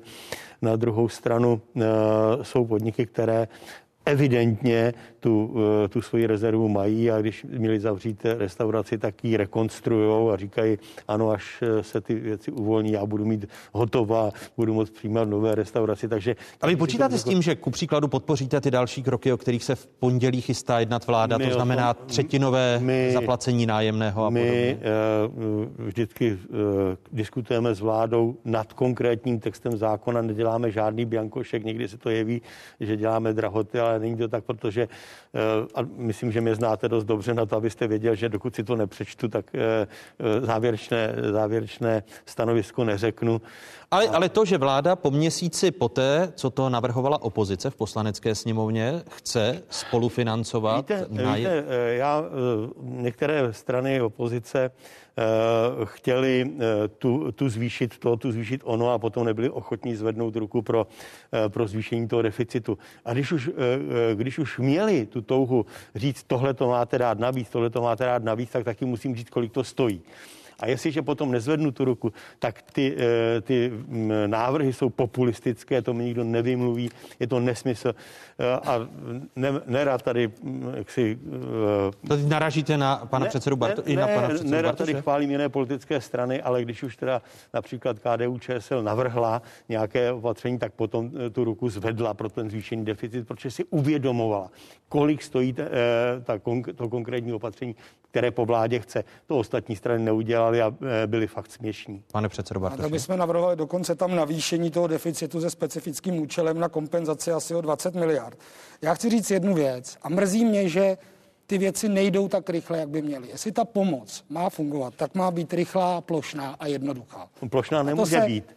Ale tak do toho problému se dostali všichni. Není to pravda. Pane, pane, pane, pane, uh, ten problém je takový, že některé skupiny doteď čekají na peníze a ta krize zasáhla. O kterých skupinách, udělal, ano, mluvíte? Uh, jsou to lidé, kteří, jsou to SROčka, který mají třeba jedno nebo dva zaměstnance funkční. V těch některých parametrech jsou to stále DPP, DPČ. Pan ministr Havlíček říkal, že ty SROčka teda ještě domyslej. Tak já doufám, že v tom pondělím balíčku bude nějaká kompenzace na SRO. No. Já jsem se díval na celkovou dobu programů. Jsme asi tak o pět týdnů, respektive uh, třikrát pomalejší v té pomoci. A já si myslím, že se mělo bylo od začátku. My jsme to navrhovala, spoustu věcí vláda udělala sama od sebe, nebo, nebo je navrhla sama. Ten antivirus sice s jinými parametry se pak opravil, ale to je jediná, jediná věc, která zafungovala pro ty zaměstnavatele a ta 25 ve finále nějakým způsobem. Hmm. Ale spousta věcí nezafungovala. A ta ekonomika, aby jsme ji mohli lehce nakopnout, tak se nesmějí pobourat ty hlavní pilíře. To je první, je ta zaměstnanost. To se nějak si daří tím, tím kurzarbeitem. Druhá jsou ty nájemní vztahy, protože ty firmy někde fungují. A já musím říct, že skutečně před měsícem a něco, když se pojednával první kompenzační balíček, tak jsme chtěli po vládě, a byla to i třeba podmínka prodloužení nouzového stavu, aby předvedla nějaké schéma. My jsme byli docela razantní, tam se navrhovalo asi 80%, ale vláda to mohla snížit. Když se měsíc potom jednalo o prodloužení kompenzací, tak jsme byli snad ochotní v tom návrhu jít až na 20% pro částečně uzavřené a 40%. Myslím, že to byl ten nejnižší návrh. Pro ty, který teda mají už měsíc a půl zavřeno. A teď teprve se s tím přichází. A třetí věc, to je ta obchodní část. Takže nájemní vazby, zaměstnanecké vazby a obchodní. A tam si myslím, že doufám, že ten další covid, jestli nějaký přijde, už bude parametricky nastaven lépe než pro ty, kdo si to uměli vyběhat v těch bankách. Protože reálně co se stalo? Když vám ten biznis tak nějak jako jede, tak vám ta banka tu půjčku dala a vy jste si mohl šáhnout na ten COVID-2 třeba. A když jste tam přišel jako hospodský a řekl jste, no já bych potřeboval tady půjčku na, na, na COVID, jestli do toho se mnou ta banka půjde, protože ty peníze jsou záruky státu, to nejsou peníze, které by stát poslal těm firmám. Tak oni řekli, no vy máte obraty v naprosto teď ještě po dlouhou dobu neperspektivním odvětví, jako sorry, nic vám nedáme. Jo. Takže fakt jsou skupiny, které nešáhli si, neplatí na ně, sami se zaměstnávají ještě v SRO hospodské. A tam doufáte, že v pondělí vláda doufám, že tento dluh to, napraví. Tak já, to, já doufám, já to, že tady já to tomu, se to ještě pohne a že se to ještě pohne k těm DPP, DPČ, který sice dosáhli po naší intervenci na ošetřovné, ale nedosáhli eh, na ty peníze no, tak, jestli, nižší míře. Do, dosáhnou na ně, pane vicepremiére? Samozřejmě, že dosáhnou. Já to vezmu postupně, tak jak to zde padalo. Eh, ty zdravotně ekonomická opatření, eh, aby jsme tedy porovnávali srovnatelné země, díky důslednosti a rychlosti Česká republika, Belgie, 7700 u nás infikovaných v Belgii, která na to šla pomalej 50 tisíc. 245 u nás umrtí v Belgii, 8 tisíc umrtí, 7800 přesně. Takže jasné, že ta ekonomicko, ale hlavně teda zdravotně ekonomická opatření, že ta ekonomika šla zatím, zafungovala velmi dobře. A teď ty opatření k těm podnikatelům. Já rozumím tomu, že je někdo netrpělivý a musím se omluvit za to, když jsme někde něco vyplatili pozdě. Ale umluv, uh, uvědomme si jednu věc. 1,5 milionu podnikatelů obsloužit během měsíce je něco gigantického. To tady nikdy historicky nebylo. A pojďme to vzít postupně. Antivirus, aby jsme se dívali na čísla. 94% žádostí eh, je vyřízeno ve smyslu podepsaných dohod. To znamená, eh, přišlo 47 tisíc žádostí, 94% z nich podepsáno, což je 80% kompenzace mzdy a případně 60%. Eh, za další 25. Skvělý program, 454 tisíc přijelo ministerstvo financí žádostí, 414 tisíc je proplaceno, neuvěřitelná práce finanční zprávy, 10 miliard korun odešlo. Ošetřovné jak ve smyslu zaměstnanců vypořádáno, tak ve smyslu osoby samostatně výdělečně činné. Tam jsme na 90% toho, co všechno dorazilo. Eh, respektive, pardon, ne, co dorazilo, to, co bylo schváleno, abych byl přesný. To, co bylo schváleno. Teď COVID, to jsou ty záruky, které jsou. Ano, COVID jednička, pouze miliarda, protože to byl rychlý program jakési rychlé pomoci, eh, bezúročný, eh, tím, že se tam přihlásilo obrovské množství firm, které neměly šanci to nikdy získat. Opravdu to byly firmy, které by to nesplatily, tak se udělala pouze miliarda a okamžitě se přišlo na COVID 2. A teď důležitá informace. Ty Česko, SROčka Česko, a v pondělí. Ještě, ještě Českomoravská záruční rozvojová banka standardně dělá eh, jednu miliardu záruk měsíčně. Nám se podařilo v Dubnu udělat 9 miliard záruk, devítinásobně víc. Ano, ještě nejsme úplně na plném počtu, ale odvádí dobrou práci, jedou 24 hodin denně. Ale pravda je to, co říkal pan Bartoš, tady na to pozor.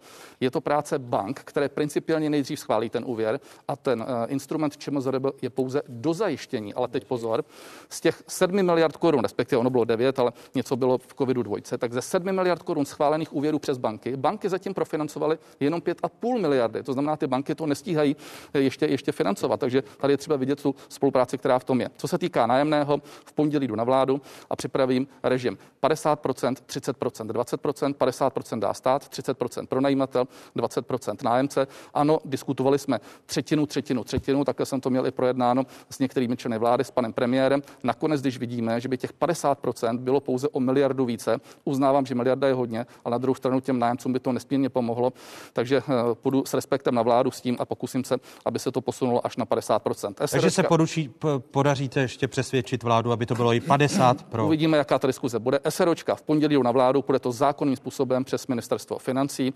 DPP, DPČ rovněž vyřízeno jde přes ministerstvo práce a sociálních věcí. K tomu eh, odklady odvodů v bank, odklady odvodů na finanční správě, odklady odvodů nájemného. Není dneska ve střední Evropě širší program podpory podnikatelů, než máme v České republice. Padají na to 100 miliardy korun. Takže i, i e, majitele SRO na všechny ty pomoci dosáhnou. Ano, ano, i majitele SRO budou tam eh, jeden nebo dva. Případně ještě máme v návrhu, že tam budou. Věřím, že to v pondělí eh, dopadne, ale paní ministrině financí to má perfektně připravené s paní ministriní pro místní rozvoj, eh, že by to bylo i pro rodinné firmy, které chceme cíleně podpořit. To znamená, když tam budou třeba tři vlastníci a bude to rodina, že máme program rodinného podnikání v rámci vlády, tak bychom to do toho rovněž dali. Děkuji třem hostům. O, o, předpokládám, že ten návrh pod, ještě, podpoříte nebo ne? Já mám jenom otázku a to je strašně důležité vyjednat. Prosím vás, vydefinujme přesně, co to znamená měli zavřeno. Protože spousta provozoven měla to třeba okýnko v té hospodě, kde točili to pivo, mělo 10, aby ho nevylili, 10% obratů, takže nefungovali, aby z toho nevypadli z toho, protože nájem platili. Eh, je to, je, to, je to zásadní otázka, okýnková prodej, Bude to, přes je to důležitá zpráva. Eh, všichni ti, kteří byli eh, vládním nařízením takzvaně odstaveni a musí platit nájemné, tak na ně to bude vztahovat. Nehledě na to, jestli dělal e-shop nebo jestli prostě měl okýnko. A vy budete chtít tu širší variantu variantu 50%. A my budeme, která by stála já, miliardu já přijdu, navíc. jak říkám, nemám to projednáno na vládě, to přiznávám, zatím mám do, dojednáno třetinu, třetinu, třetinu, ale o víkendu jsem počítal, počítal se svými kolegy a došlo nám to, že by to bylo o miliardu navíc, takže eh, pokusím se na vládě přijít s řešením 50%, 30-20. Karel Havlíček, eh, Ivan Bartoš a Vojtěch Filip, děkuji vám za tuto zajímavou diskuzi. Děkuji. Děkuji. Děkujeme. Přepněte si na spravodajskou 24. Loučíme se s diváky jedničky. Pokračujeme po stručných zprávách na ČT24 o chuti moci, síle práva v diskuzi předsedy ústavního soudu Pavla Rycheckého, ústavního právníka Jana Kysely a politologa Lukáše Macka. Pokračujeme po zprávách na ČT24.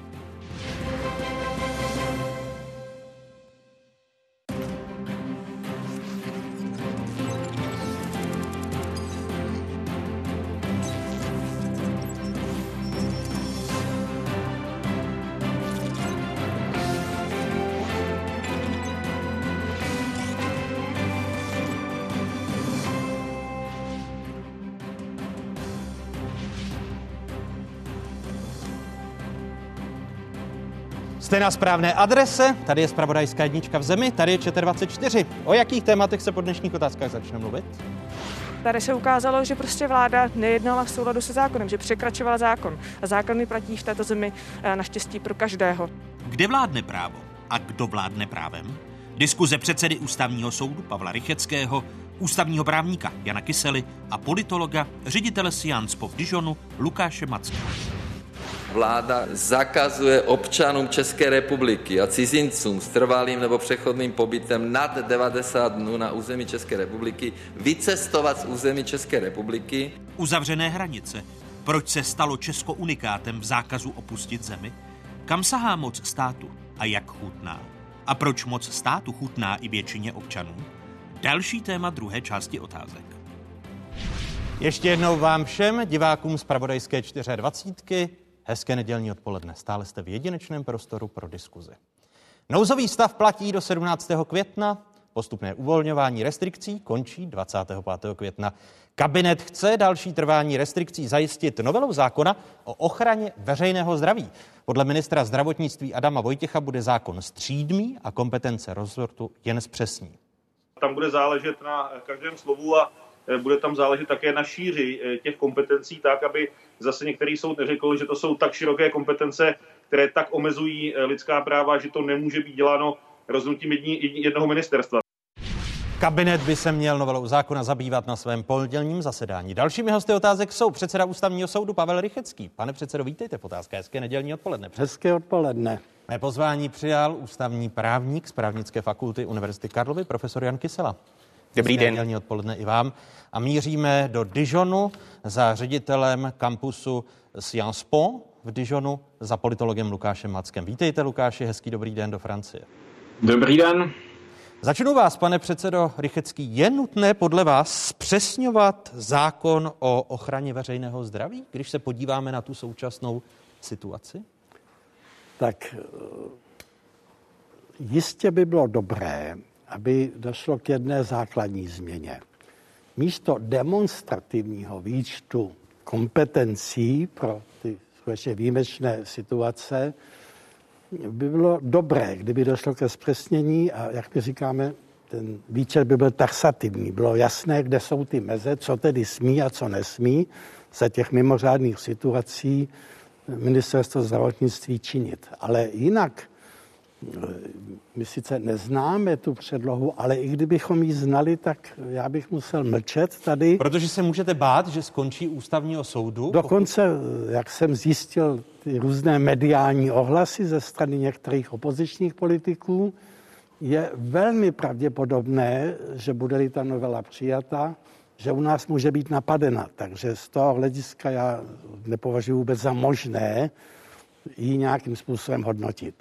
Eh, a když se podíváte na to v případě tohoto nouzového stavu, protože stále platí do 17. května, rozhodovali byste i o té novele zákona rychleji, protože se to týká aktuálního stavu, nouzového stavu? Jinými slovy, předřadili byste eh, to rozhodnutí? Tak to je otázka, na kterou se těžko odpovídá, protože i když bude ta novela přijata patrně v legislativní nouzi, byla, bude využita ta situace k jejímu urychlenému projednání, přesto si myslím, že v takovém případě, pokud by ji napadla takzvaně aktivně legitimovaná skupina, patrně e, poslanců, tak my bychom museli dát lhůtu vládě k vyjádření sněmovně, senátu, a to samo o sobě už znamená nejméně, nejméně měsíc prodlení, než můžeme začít vlastně se vypořádávat s těmi jednotlivými stanovisky. E, to, že jsme teď všechna ta opatření vlády, v případě ministerstva zdravotnictví, projednávali a projednáváme nadále rychle, e, to bylo umožněno tím, že to nepodávali aktivně legitimované subjekty, takže jsme nemuseli oslabovat ostatní účastníky řízení, žádat od nich vyjádření a podobně.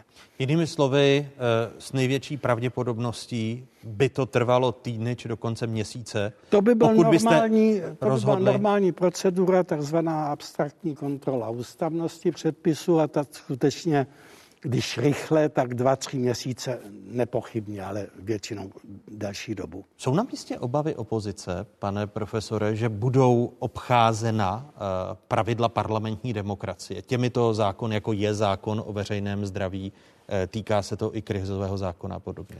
Já myslím, že záleží hodně na tom, co v té novele zákona o ochraně veřejného zdraví bude, protože pokud se podíváte do toho, co tam už dnes je, to je v zásadě ten inkriminovaný paragraf 69, který upravuje kompetence ministerstva zdravotnictví, je-li ve hře boj s epidemií, no tak ona tam je spousta věcí. Třeba to zavření škol se odehrálo ještě před vyhlášením nouzového stavu, pokud se nemýlím, a to je právě uzavření na základě opatření ministerstva zdravotnictví. Je tam možné zakázat to schromažďování osob formou nějakých jako slavností. Jsou tam divadla, je tam celá řada obchodních provozů. Takže jde o to, co vlastně k tomu, co tam je a co není nijak rozporováno, připíšete.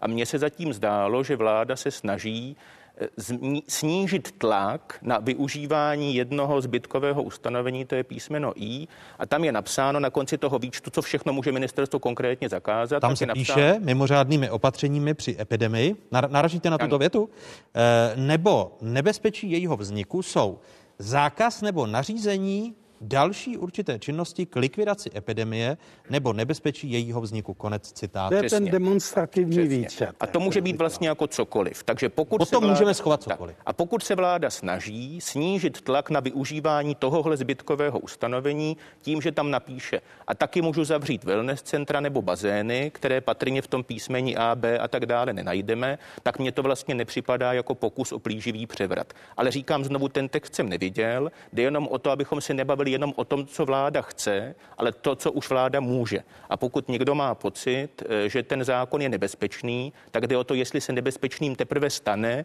anebo jestli z určitého hlediska nebezpečný být může. Mluví tedy o obcházení parlamentní demokracie. A vy jako právníci a Pavel Rychecký se zkušenosti vicepremiéra a nějaký čas i eh, ministra spravedlnosti je správné, jak v současnosti ty zákony vznikají, že ani veřejnost a připomínková místa nemají šanci se podívat do eklepu, protože dnes ráno jsem se do eklepu díval díval, zda tam bude tento návrh zákona. Hmm, politici, ministr zdravotnictví o něm mluví, slyšeli jsme Jana Hamáčka v úvodu dnešních otázek a přitom stále ne, neznáme jeho znění a poslancům ty zákony a doslovné znění přicházejí také několik hodin předtím, hmm. než ve stavu legislativní nouze o těch zákonech rozhodují. Je to správné z hlediska procedurálního? To je ta výhoda nouzového stavu, to se hodí samozřejmě každé vládě, protože za nouzového stavu najednou ty řádné procedury přestávají platit.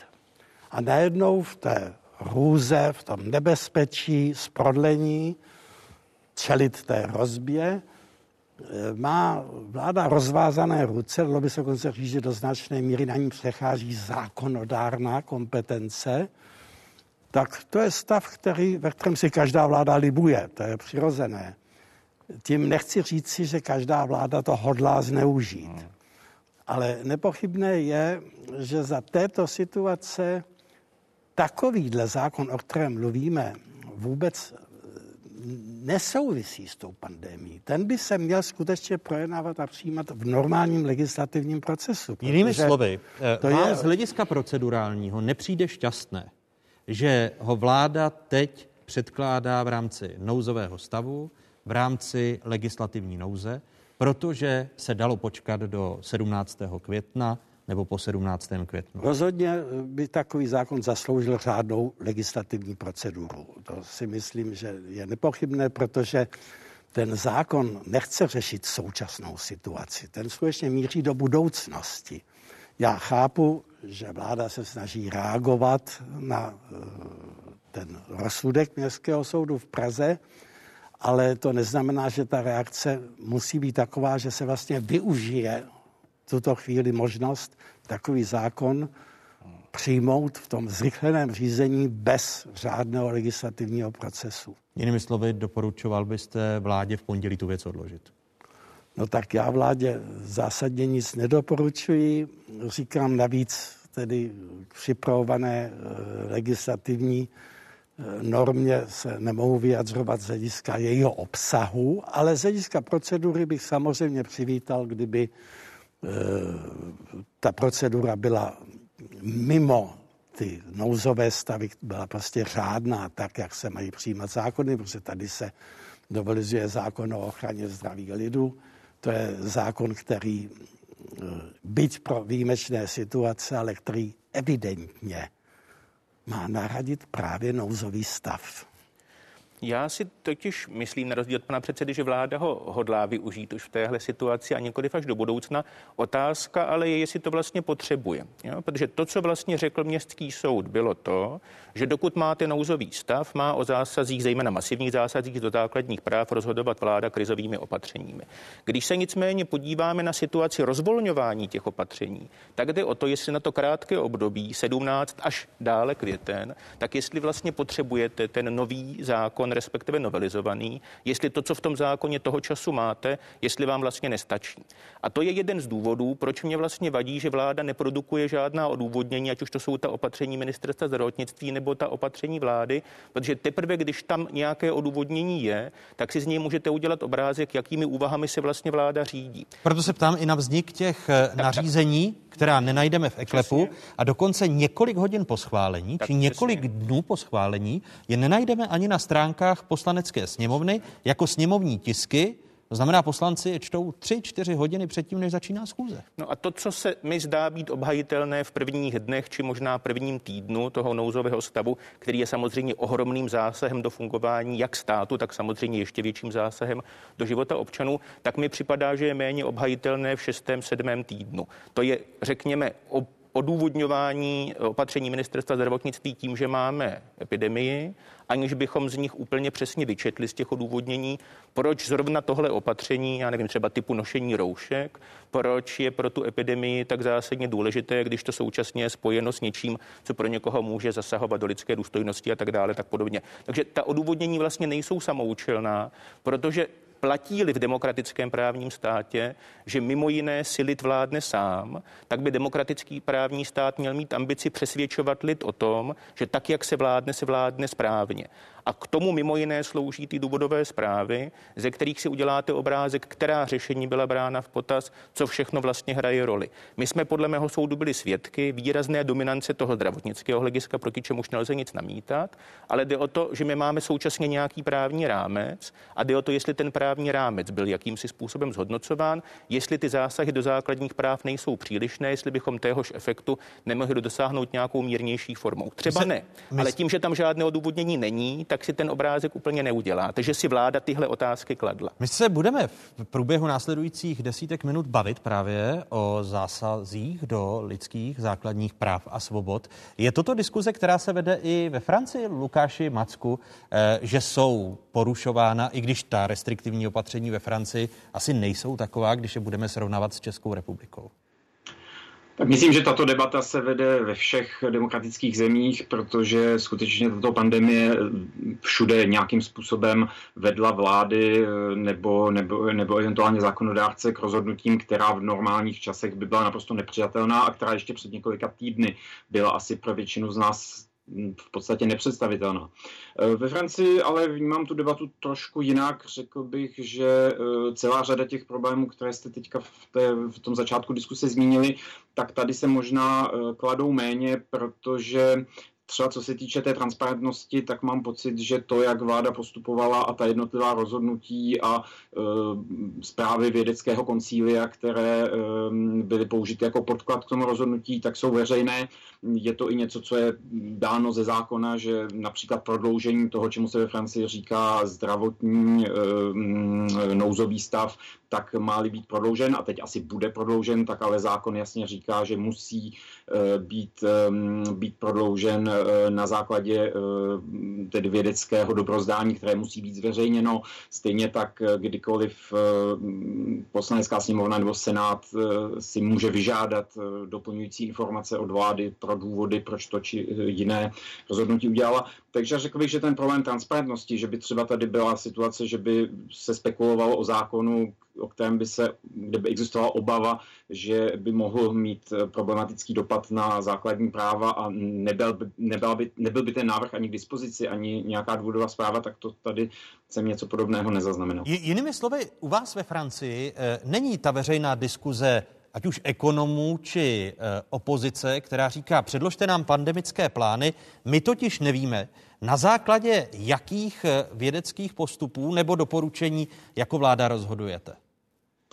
Eh, takhle, určitě je tady tradiční, eh, řekl bych, ping-pong opozice vládní většina, kdy opozice, zejména ta takzvaně nesystémová opozice spochybňuje rozhodnutí vlády, mluví, ale ono je to také dáno tím, že třeba minimálně část této opozice naopak volá po ještě drastičtějších um, opatřeních. To znamená, řekl bych, že spíše ta kritika možná ve Francii bude na téma, že vláda byla příliš laxní, příliš benevolentní, zatímco mám pocit, že v České republice ze zcela pochopitelných důvodů, když srovnáme situaci v obou zemích, tak je skutečně, myslím, že je legitimní debata na téma, jestli Česká republika to nepřehnala, zatímco je zase legitimní debata, zda Francie, zejména v prvních fázích, to nepodcenila. To znamená, ty debaty bych řekl, nebo ten politický střed po počáteční relativní jednotě eh, se spíše vede podle těchto líní, bych řekl. Když se bavíme o přehnání eh, některých těch kroků, buďme konkrétní. Zasahování doprav garantovaných ústavou. Na chaos v krocích vlády poukázal v úterý v poslanecké sněmovně předseda hnutí starostů a nezávislých Vít Rakušan. Vládu vyzval, aby přišla s jasným scénářem, eh, který lidem dá nějakou jistotu, že jsou v bezpečí a v dobrých rukách. Já mám bohužel pocit, že jste se někdy jako vláda spokojili s tím, že lidé právě ve chvíli, kdy mají strach, jsou ochotni přijmout vlastně cokoliv. Že jsou ochotni přijmout mnohá omezení jejich základních práv garantovaných i ústavou, že jsou ochotni přijmout taková opatření, někdy i bez vysvětlení, která by za normálních okolností nikdy nepřijali. A já mám občas pocit, že toho vláda využívá místo aby se jasnými informacemi, transparentností svého rozhodování, jasností svých výroků právě snažila strachu, který v lidech je, čelit. A jedno z nejvíce diskutovaných opatření bylo rozhodnutí vlády po vyhlášení nouzového stavu, eh, kdy přijala krizové opatření, jímž od 16. března zakázala občanům České republiky vycestovat ze země. Eh, přitom svoboda pohybu je zaručena listinou základních práv a svobod. Teď se díváme už na mapu Evropy. Zákaz cest do zahraničí s předem danými výjimkami platil do 24. dubna v rámci České republiky. Zákaz cestovat do zahraničí vydali kromě české vlády také vlády v Itálii, Belgii, Litvě. Italové nesmějí vycestovat kromě pracovních či zdravotních důvodů od 10. března. Zákaz má zatím platit do 17. května. Od 16. března nesmějí vycestovat občané Litvy. Výjimkou je cesta za prací či povolení vedoucího státního pohraniční stráže pod ministerstvem vnitra. Zákaz platí tam v Litvě do 4. května. A zákaz svým občanům cestovat ze země, a to od 18. března do 8. června, pokud k tomu nejsou nezbytné důvody dané ministerským výnosem, vydala i Belgie. Jak se vám jako ústavnímu eh, soudci, pane eh, Rychecký, jak se vyrovnáváte s tím, že máme tady zákaz, explicitní zákaz, nebo měli jsme explicitní zákaz vycestovat ze země, což je bez sporu porušení listiny základních práv a svobod? Dostáváte mě do trochu obtížné situace, protože u nás je i tato část opatření vlády, byť už v tuto chvíli nikoli účinná, nikoli platná, také napadena. Já jsem dokonce soudce zpravodaj v té věci. E, problém je v tom, že sice jak ústavní zákon o bezpečnosti, tak ten krizový zákon explicitně svěřuje vládě něk, omez, dočasné omezení při nouzovém stavu některých základních práv a svobod, mezi nimi i svobody pohybu a pobytu, ale přitom se musí šetřit ta základní práva, která, jak, která jsou v listině. Dá se z toho v celku nepochybně dovodit, že na území našeho státu s ohledem na potřeby, na rozsah té pandemie a podobně, lze nějakým způsobem ten pohyb a pobyt omezit. Eh, můj soukromý názor, a je to tedy názor převažující, je, že samozřejmě takový zákaz nemůže se stavovat k překročení hranice. Že bychom svobodně mohli ale, kdykoliv opustit republiku. Ale já jsem zdůraznil soukromý názor z jednoduchého důvodu u nás nebyl k tomu aktivně legitimovaným subjektem podán návrh. My už jsme rozhodli o, ve třech případech o třech stížnostech. Na stížnostech. Ve všech těch třech případech jsme vlastně neměli možnost se dostat k notariálnímu přeskumu, protože byly podány aktivně nelegitimovaným subjektem.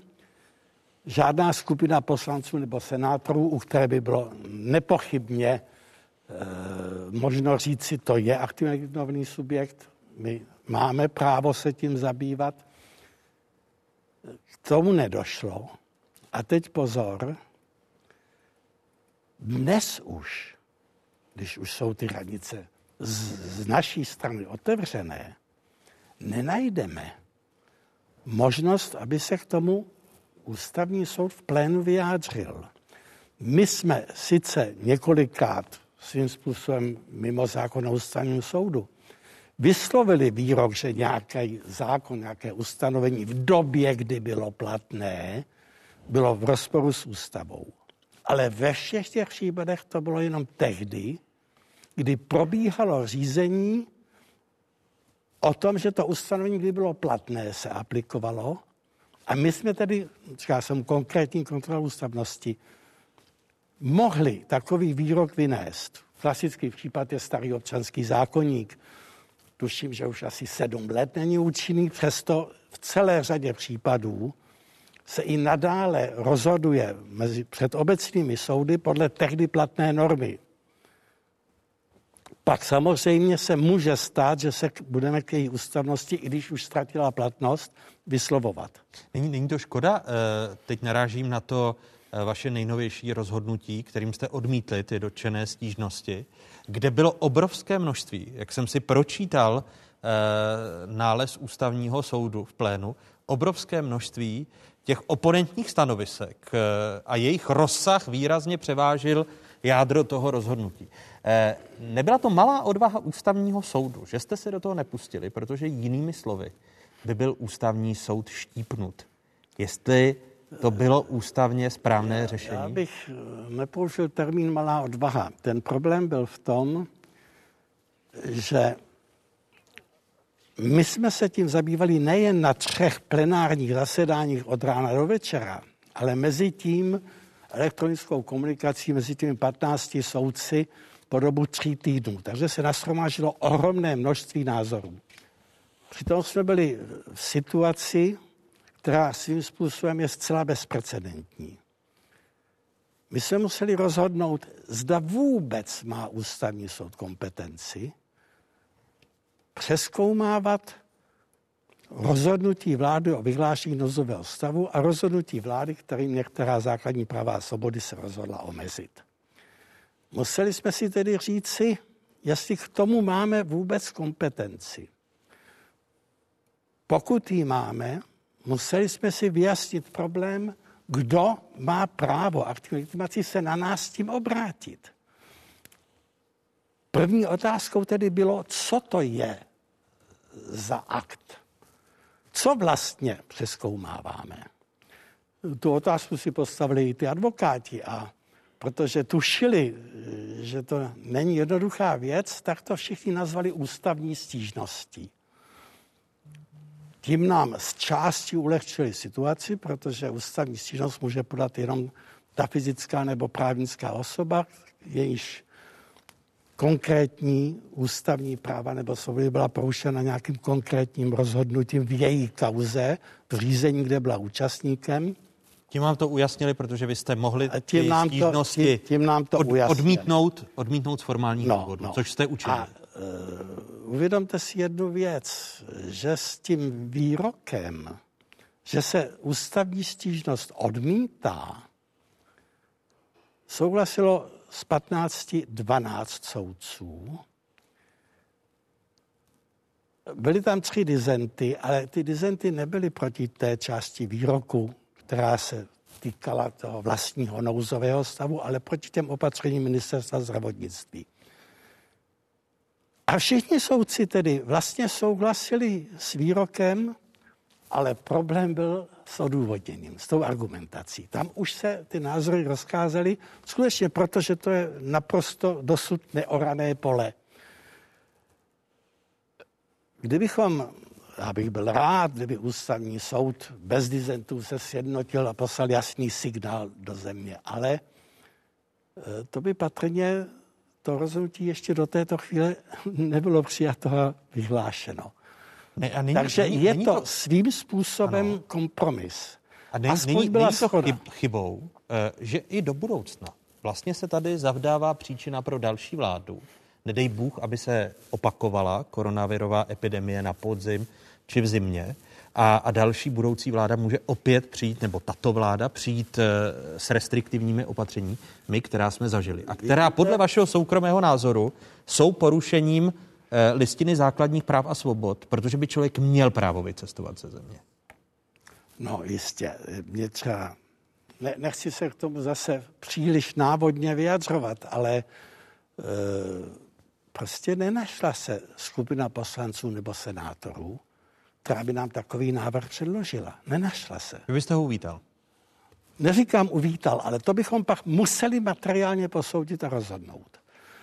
Víte, eh, nerad to tady rozvádím, kolega Kysela to dobře zná. Ve všech učebnicích se vykládá, že základ ústavního soudnictví, první, abych tak řekl, vlaštovka, je ten slavný e, rozsudek nejvyššího soudu USA z roku 1800 v kauze Marbury versus Madison. A tam bylo jasně řečeno něco, co i máme my v ústavním pořádku,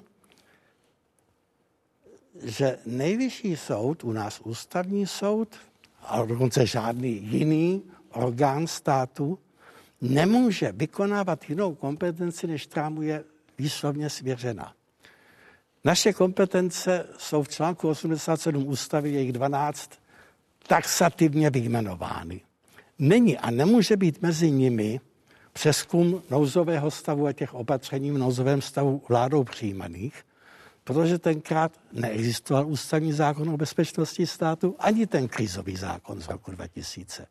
A když byly v roce 98-2000 přijaty, nikdo se nejen nezabýval, ale ani neučinil krok k tomu, zda toto má být oblast, která bude podrobena jinému přeskumu než poslaneckou sněmovnou. A my jsme stali před otázkou, můžeme my posuzovat, uplatit kompetenci, kterou nám ústava nesvěřila. Proto jak ty advokáti, tak my museli hledat v tom článku 87 ústavy tomu nejbližší, nejpodobnější, nejpříbuznější kompetenci. Jsem si vědom toho, že ten, kdo si pozorně přeš ten, ten náš nález, se v první části doví, že ústavní soud se necítí být kompetentní toto uh, usnesení vlády o vyhlášení krizového stavu přeskoumávat. A v druhé části říká, ale výjimečně ústavní soud sděluje, že v extrémních podmínkách to bude přeskoumávat. Je to kompromis.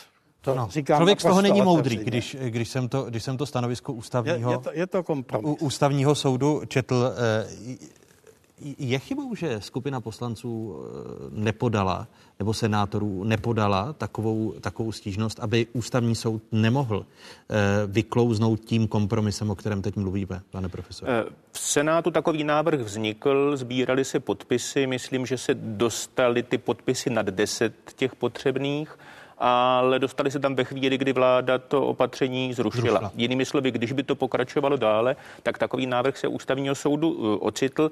Ono nicméně nemyslím, že bylo úplně zřejmé, že jedinými aktivními navrhovateli jsou jenom poslanci a senátoři, protože jde o to, co to vlastně je, jak ta opatření vlády, tak ta opatření ministerstva zdravotnictví. Ta opatření ministerstva zdravotnictví je, jsou patrně něčím, čemu se říká opatření obecné povahy a ty přeskoumávají soudy. To byl konec konců ten rozsudek městského soudu. Ale že by bylo zřejmé, že ta krizová opatření vlády jsou bez dalšího právními předpisy a právní předpisy napadají poslanci a senátoři, a nebo jestli to čirou náhodou taky nejsou opatření obecné povahy, tak to nám zásadě teď říká ústavní soud, to z toho zákona nevyčtete. Takže to, že si někdo mohl myslet, že on je aktivně legitimovaný a proto to napadl, před městským soudem v Praze třeba nebo někde nebo někde jinde tou cestou ústavní stížnosti ústavního soudu, to bych mu úplně, to bych mu úplně, to bych mu úplně nevyčítal. Zkrátka bylo to s určitým otazníkem. Ty úvahy, které zmínil pan předseda Rychický, jsou určitě, jsou určitě legitimní, že by z toho plynulo něco jako biankošek pro vládu, aby si příště počínala úplně stejně.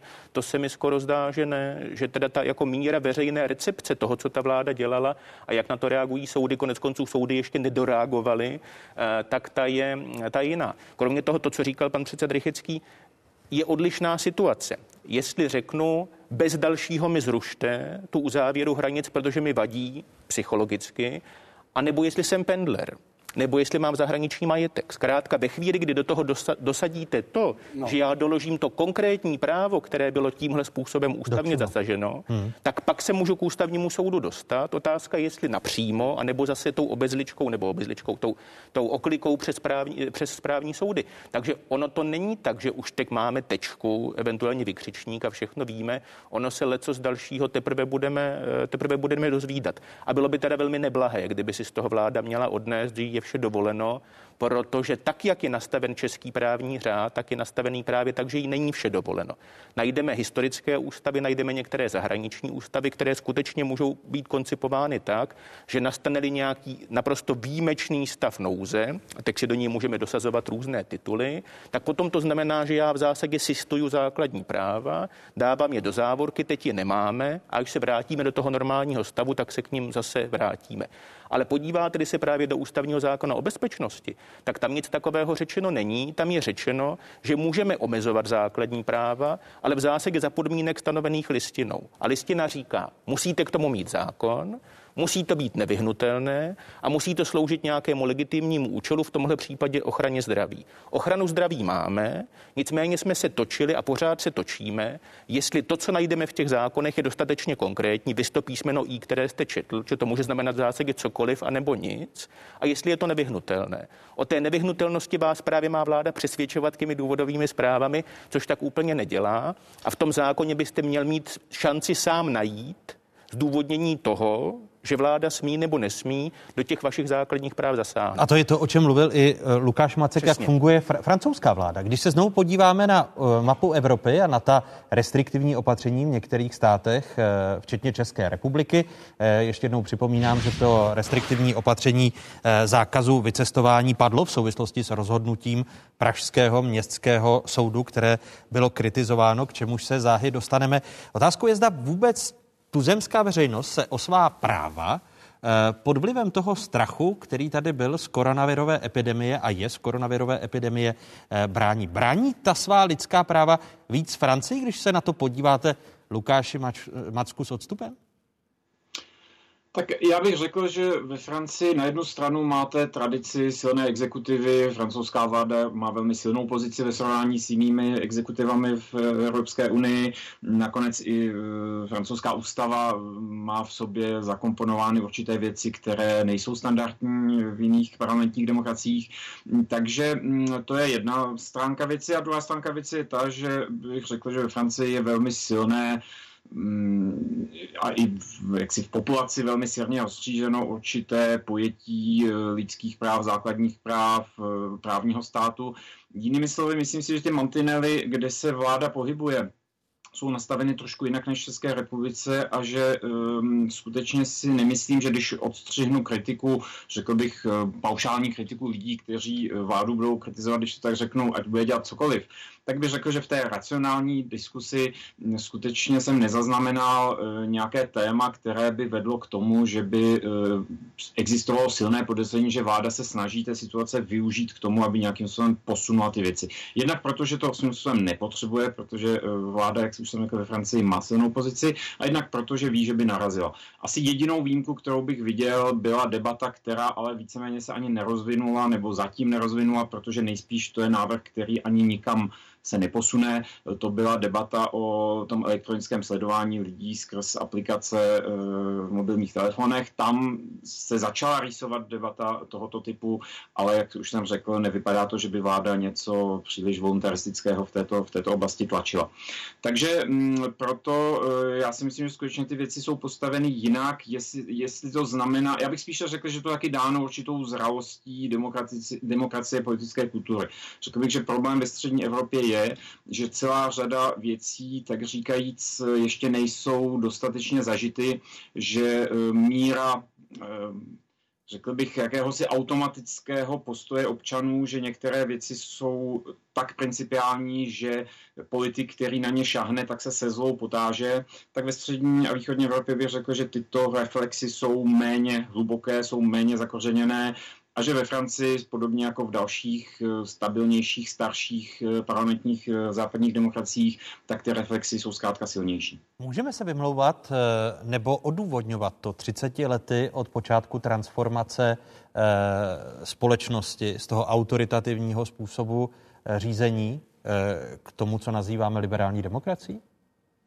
Já myslím, že faktor času nepochybně hraje. Eh, myslím si, že mm, zkrátka eh, ten typ reflexu, o kterém mluvím, je něco, co vzniká pomalu, postupně a ano, myslím si, že to, že eh, mluvíme o mladých demokraciích, je možná trošku povrchní a takový jednoduchý, intuitivní e, důvod a nepochybně jich je celá řada dalších. Mimochodem, když se podíváme na střední Evropu, tak vidíme velmi silný rozdíl například mezi Českou republikou na straně jedné a Maďarskem na straně druhé, takže v žádném případě to není jediný faktor, ale myslím si, že to je faktor, který má svou váhu. A my jsme tady e, i v České republice v těch uplynulých letech zvyklí na e, kritiku soudů. E, naposledy přišla právě s rozhodnutím Městského soudu v Praze, který zrušil čtyři opatření, která vláda přijala podle zákona o ochraně veřejného zdraví. Premiér Andrej Babiš řekl, cituji, rozhodnutí soudu respektuji, ale přijde mi absurdní. Prezidentův mluvčí Jiří Ovčáček na Twitteru napsal tato slova. Co kdybychom rovnou zrušili volby a všechny ústavní orgány? Vždyť tady bez tak reálně vládnou nikým nevolení soudci, kteří rozhodují od stolu o osudech deseti milionů lidí a bez mrknutí oka. Konec citátu. Dodejme, že eh, mluvčí prezidenta zapomněl na to, že soudce jmenuje prezident republiky. Eh, tyto Útoky eh, na soudy ve střední, ve střední a východní Evropě eh, vykazují právě ty rysy, o nich jste mluvil a, a přijde vám ta reakce adekvátní na rozhodnutí Městského soudu v Praze, eh, který pochybuje o tom, zda ta čtyři opatření byla správně přijata a výrazně nezasáhla do lidských svobod? Za adekvátně nepovažuji, na druhou stranu je nepovažuji ani za překvapivé. Stačí si vzpomenout, co říkali eh, lidé kolem eh, Miloše Zemana a Václava Klauze v době, kdy ústavní soud například zamítl některé věci, které si ODS a ČSSD dohodly v rámci opoziční smlouvy, myslím tím zejména změnu volebního eh, zákona. Jinými slovy, to naškávání justice z politických choutek je něco, co dlouhodobě existuje a neexistuje jenom u nás. A určitě jsou země, kde lze vést debatu na téma, nakolik skutečně justice má tendenci překračovat uh, svoji roli a vstupovat do politiky. Myslím si, že typickou zemí, kde tato diskuse má reálné opodstatnění, je Itálie uh, od 90. let. Já osobně se domnívám, že v České republice toto není, že justice uh, nepřekračuje ty meze a že toto, toto jsou typické reakce lidí, kteří nechtějí uznat to, že i malé překročení pravidla je zkrátka překročení pravidla a i to, že třeba můžu na 100% souhlasit s nějakým opatřením, tak pokud to opatření nebylo přijato tak, jak mělo být přijato, tak je zkrátka správné. A já jsem musím říct, že jsem byl rád, když jsem objevil rozhodnutí eh, českých soudů v této věci, protože je to velmi užitečné připomenutí, že to, že děláte něco, co jste měl dělat, že jste udělal něco, co je věcně správné, tak ale nic nemění na věci, že jste to udělal možná ne podle pravidel a je na soudu, aby toto rozhodl a potom je na, na politicích, na vládě, na zákonodárcích, aby eventuálně tedy věci přijali znovu a tentokrát čistě. A toto je pro, podle mě naprostý prazáklad fungování e, právního státu, zkrátka, že nikdo není nad zákonem a přijmout něco, jakkoliv je to dobré, špatně, je něco, co není přijatelné. A myslím to, si, že... Lukáši, že vstoupím do vaší řeči Dá se to voliči srozumitelně vysvětlit? Asi víte, nač narážím. Jestli ta atmosféra strachu eh, pod vlivem jakékoliv pandemie může znamenat, že lidé řeknou, k čemu je dělba moci, eh, k čemu jsou soudy, vždyť nás, moudrý eh, vládce, ochrání a do ciziny stejně necestujeme tak často, tak proč mít zavřené hranice? Zkrátka, Dovedu to ad absurdum. Dva malé příklady. Za prvé bych řekl, eh, že každý, když říká, jestli takovéto věci, a to samé mimochodem ten zákon nebo ten, ten záměr, eh, ještě, ještě ani ne návrh zákona, protože tady není na stole, jsem dobře pochopil, ale i to, co bylo na začátku diskuse téma ohledně eh, rozšířených pravomocí nebo upřesněných právě nevíme pravomocí ministerstva zdravotnictví. Pro všechny tyto věci by každý, který se k tomu vyjadřovat, si měl nejprve představit, že to komentuje ne v době, kdy máme politické um, síly rozhozeny, tak je máme dnes. A měl by si představit, že to samé posizuje v situaci, kdy uh, vláda, parlamentní většina jsou v rukou toho nejhoršího, co si umí představit ze svého politického názoru eh, v české politice. Jinými slovy, myslím, že velmi často lidé reagují podle toho, zda sympatizují nebo nesympatizují s vládou, ale my tady mluvíme o precedent, precedentech, mluvíme tady o systému, který může být později stejným způsobem využit úplně jinou vládou. Jinými slovy, myslím si, že lidé by měli trošku zapomenout na svá stranická trička, na své stranické preference a skutečně ty věci posuzovat v té nejhorší možné hypotéze. To znamená, že skutečně ta strana, kterou nejméně oceňujete na české politické scéně, tak právě ta by měla, měla vládu. A myslím si, že v momentě, kdy se to děláme takhle, tak řada lidí uzná, že je dobře, že justice se umí eh, postavit vládě a říct, toto nebylo podle pravidel. A pak bych dal trošku banálnější příklad. Myslím si, že každý sportovní fanoušek eh, už někdy v životě proklínal rozočího, ale myslím si, že každý sportovní fanoušek po té, co se trošku uklidní, tak uzná, že prostě hrát zápasy bez rozočího nelze. A v právním státu tím rozhodčím je justice, nezávislá justice. Bavme se o tom, zda je dostatečně nezávislá, bavme se o tom, zda je dostatečně profesionální, zda je dostatečně rychlá. Ale to, že musí být nezávislá a že musí mít právo a odvahu jít proti moci, proti státní moci, je naprosto zásadní, stejně jako je naprosto zásadní pro fotbal, aby rozhodčí měl odvahu písknout penaltu, i když ví, že mu zdemolují za to auto. Dá se to vysvětlit stručně a jasně veřejnosti i, i z té vaší částečně politické zkušenosti, pane předsedo Rychecký? Já si myslím, že sice může být velká část veřejnosti rozpačitá z toho, co všechno dnes soudy rozhodují, ale... A jak je to složité a komplikované? Ale je potřeba si uvědomit, že to ta bezradná společnost, ta bezradná politická garnitura, v podstatě hned po druhé světové válce, po hrůzách holokaustu, že se zroutil ten depsaný, ale všemi akceptovaný hodnotový systém, přenesla ohromné množství kompetencí na soudy ve své bezradnosti. Mezi námi věci, které před druhou světovou válkou vůbec by nenapadlo, aby řešili soudy, které rozhodoval pan starosta, strážník, farář. Najednou rozhodují soudy. A to ne u nás, ale napříč naší civilizací. Soudy z toho nejsou nadšený nebo šťastný. To, že se hovoří o soudcokracii, o tom, že třeba náš ústavní soud je třetí komar parlamentu, Málo si uvědomuje. No tím jste si začal vy, když jste řekl, že politici si zní tu třetí komoru parlamentu Málo dělají tady uvědomuje, že my ty pravomoci jsme dostali od nich a my nemůžeme žádnou z nich uchopit a využít. Neobrátili se na nás, jak já říkám, ústavní soud je za zavřenými dveřmi a zevnitř není klika. Musí je zvenčí někdo otevřít. Leč naše ústava velmi moudře, kromě toho, že důsledně dbá na dělbě moci zákonodárná, výkonná a nezávislá soudní moc, velmi přesně říká, že lidská práva a svobody jsou pod ochranou soudů. Před co si budeme povídat? Lidská práva a svobody omezuje veřejná moc. To znamená ta politická moc. No a pokud se týče toho nouzového stavu, tady dochází vědomně v rámci ústavního systému k porušení systému dělby moci. Jakoby přechází část zákonodárné moci na moc. z parlamentu na vládu.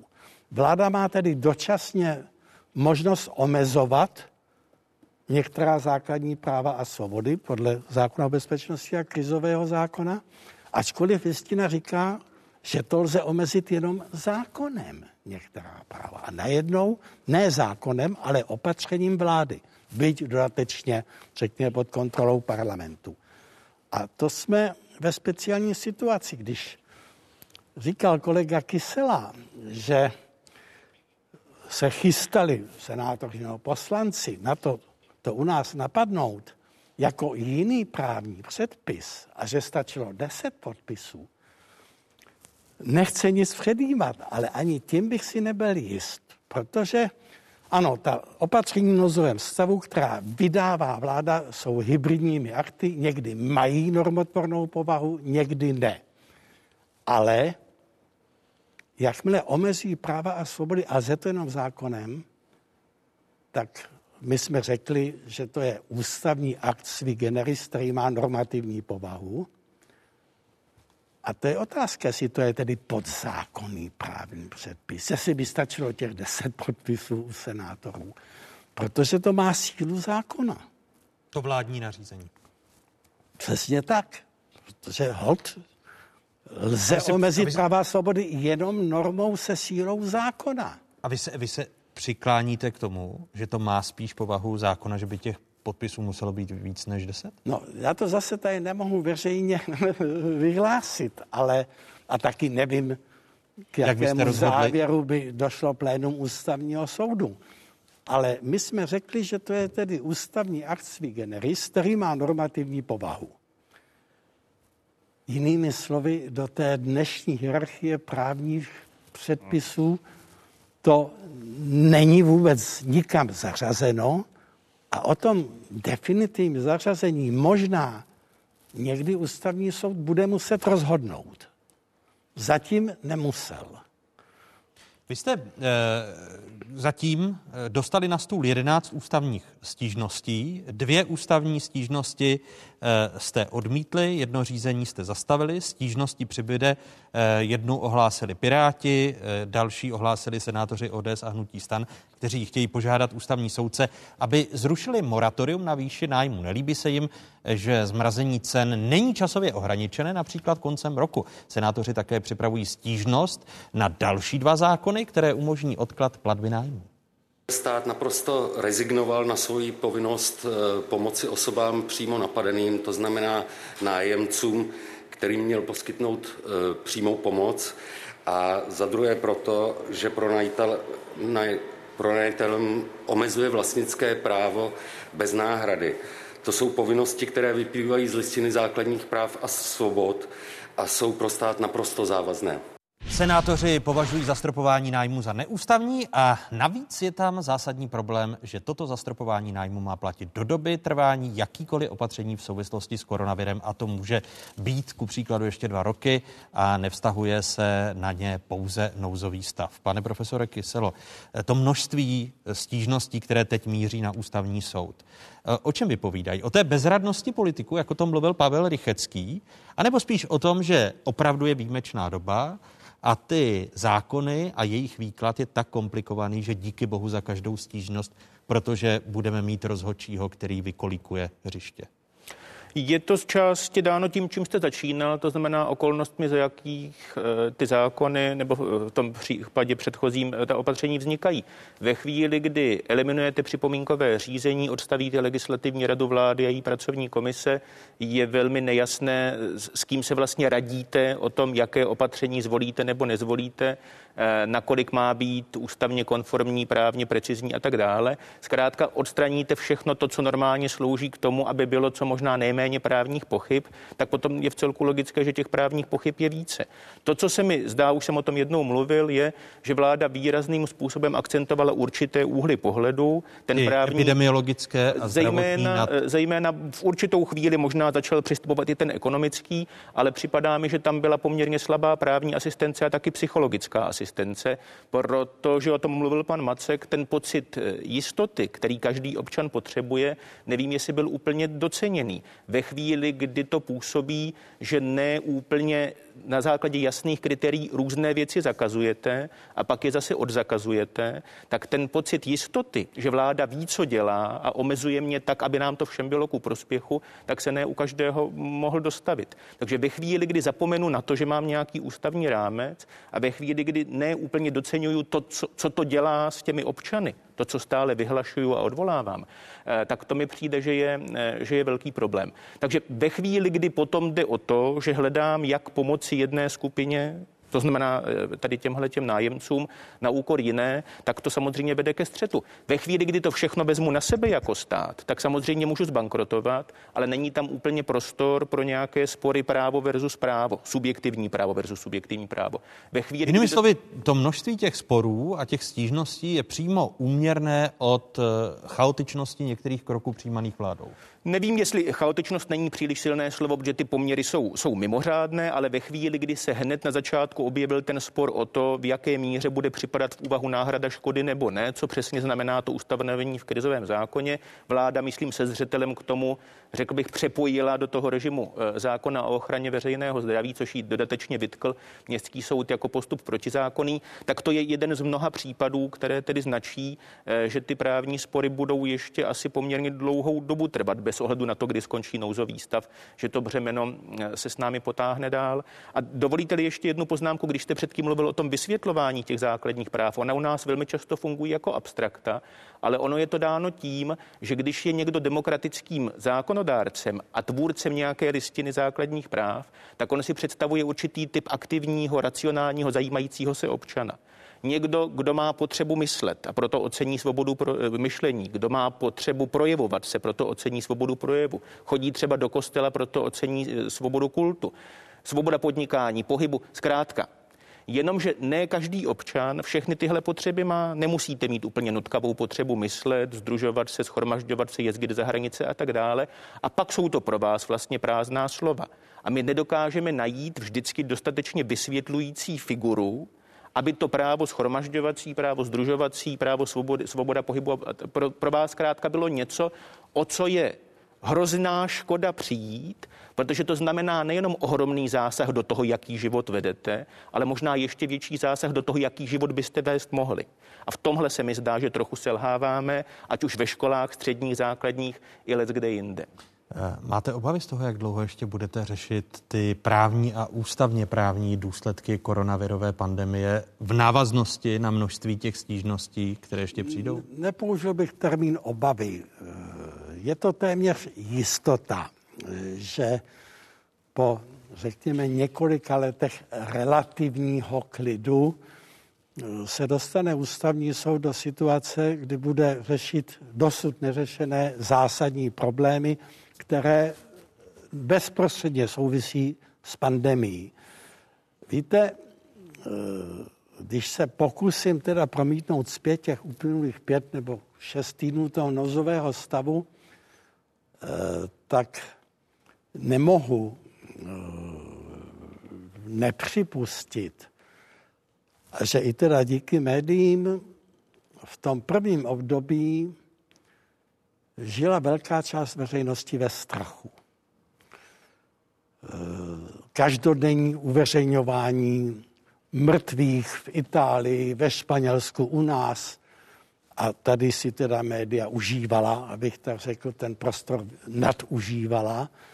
Vlastně v těch médiích téměř do dneška nic jiného nebylo. A tím se vytvořil prostor pro to, že i nevysvětlená dostatečně opatření vlády eh, byla obecně akceptovaná, protože ten strach se hrál významnou roli. A navíc část ale, žurnalistů ani po vládě nechtěla, nechtěla to no, vysvětlení, no, no, pane ale my jsme protože... zdůraznili jednu věc a to prostě nelze přehlédnout. Způsob, jakým jsme se dovídali, co smíme a co nesmíme, ten byl opravdu nerozluštitelný, protože každý řekl něco jiného. A každý den jiné. Eh, A, no co den? A zase i Hodinu. média, všimněte si, jeden člen vlády řekl něco, předseda vlády něco řekl a pak se vystřídali v médiích různí epidemiologové. Ten divák nemohl vědět, mluví jako za vládu nebo za koho mluví. Takže tady byl nával informací v té atmosféře strachu. Je logické, že a také teda díky účinnosti těch opatření to nelze zapřít, že ten strach začal opadat a že lidé se chtějí vrátit k tomu, aby žili zase svobodně, aby tedy žili tak, jak si přejí, jak jsou zvyklí. A to skutečně způsobí, že návrhy, ať už k ústavnímu soudu nebo ke správním soudům, kterých bylo pomálu a řekněme ne zrovna nejkvalitnější z počátku, se budou násobit a je opravdu velmi pravděpodobné, že budeme muset se ex post vypořádávat s tím, co bylo před těmi pěti týdny. Protože víte, když posuzujete ústavnost nějakého zákona, tak musíte přihlížet k těm podmínkách, ve kterých ať už parlament nebo vláda ten zákon přijímá. Nemůžete od toho odhlédnout. Nebude to jednoduché. Říká Pavel Rychecký. Já vám děkuji za tuto zajímavou debatu, kterou jsme svým způsobem schrnuli u těch uplynulých sedm týdnů. Pavel Rychecký, předseda ústavního soudu, Jan Kysela, ústavní právník právnické fakulty Univerzity Karlovy v Praze a e, loučím se do Francie e, s politologem Lukášem Mackem, který je ředitelem kampusu Sciences Po v Dijonu. Lukáši, děkuji i vám. Naschledanou. Naschledanou.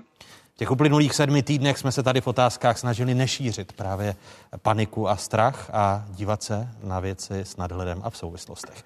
Ještě jednou vám děkuji, že jste příznivci tohoto pořadu a že se v tak hojném počtu díváte a těším se na setkání příští týden v neděli. Hezký zbytek dne, pokud možno ve společnosti České televize.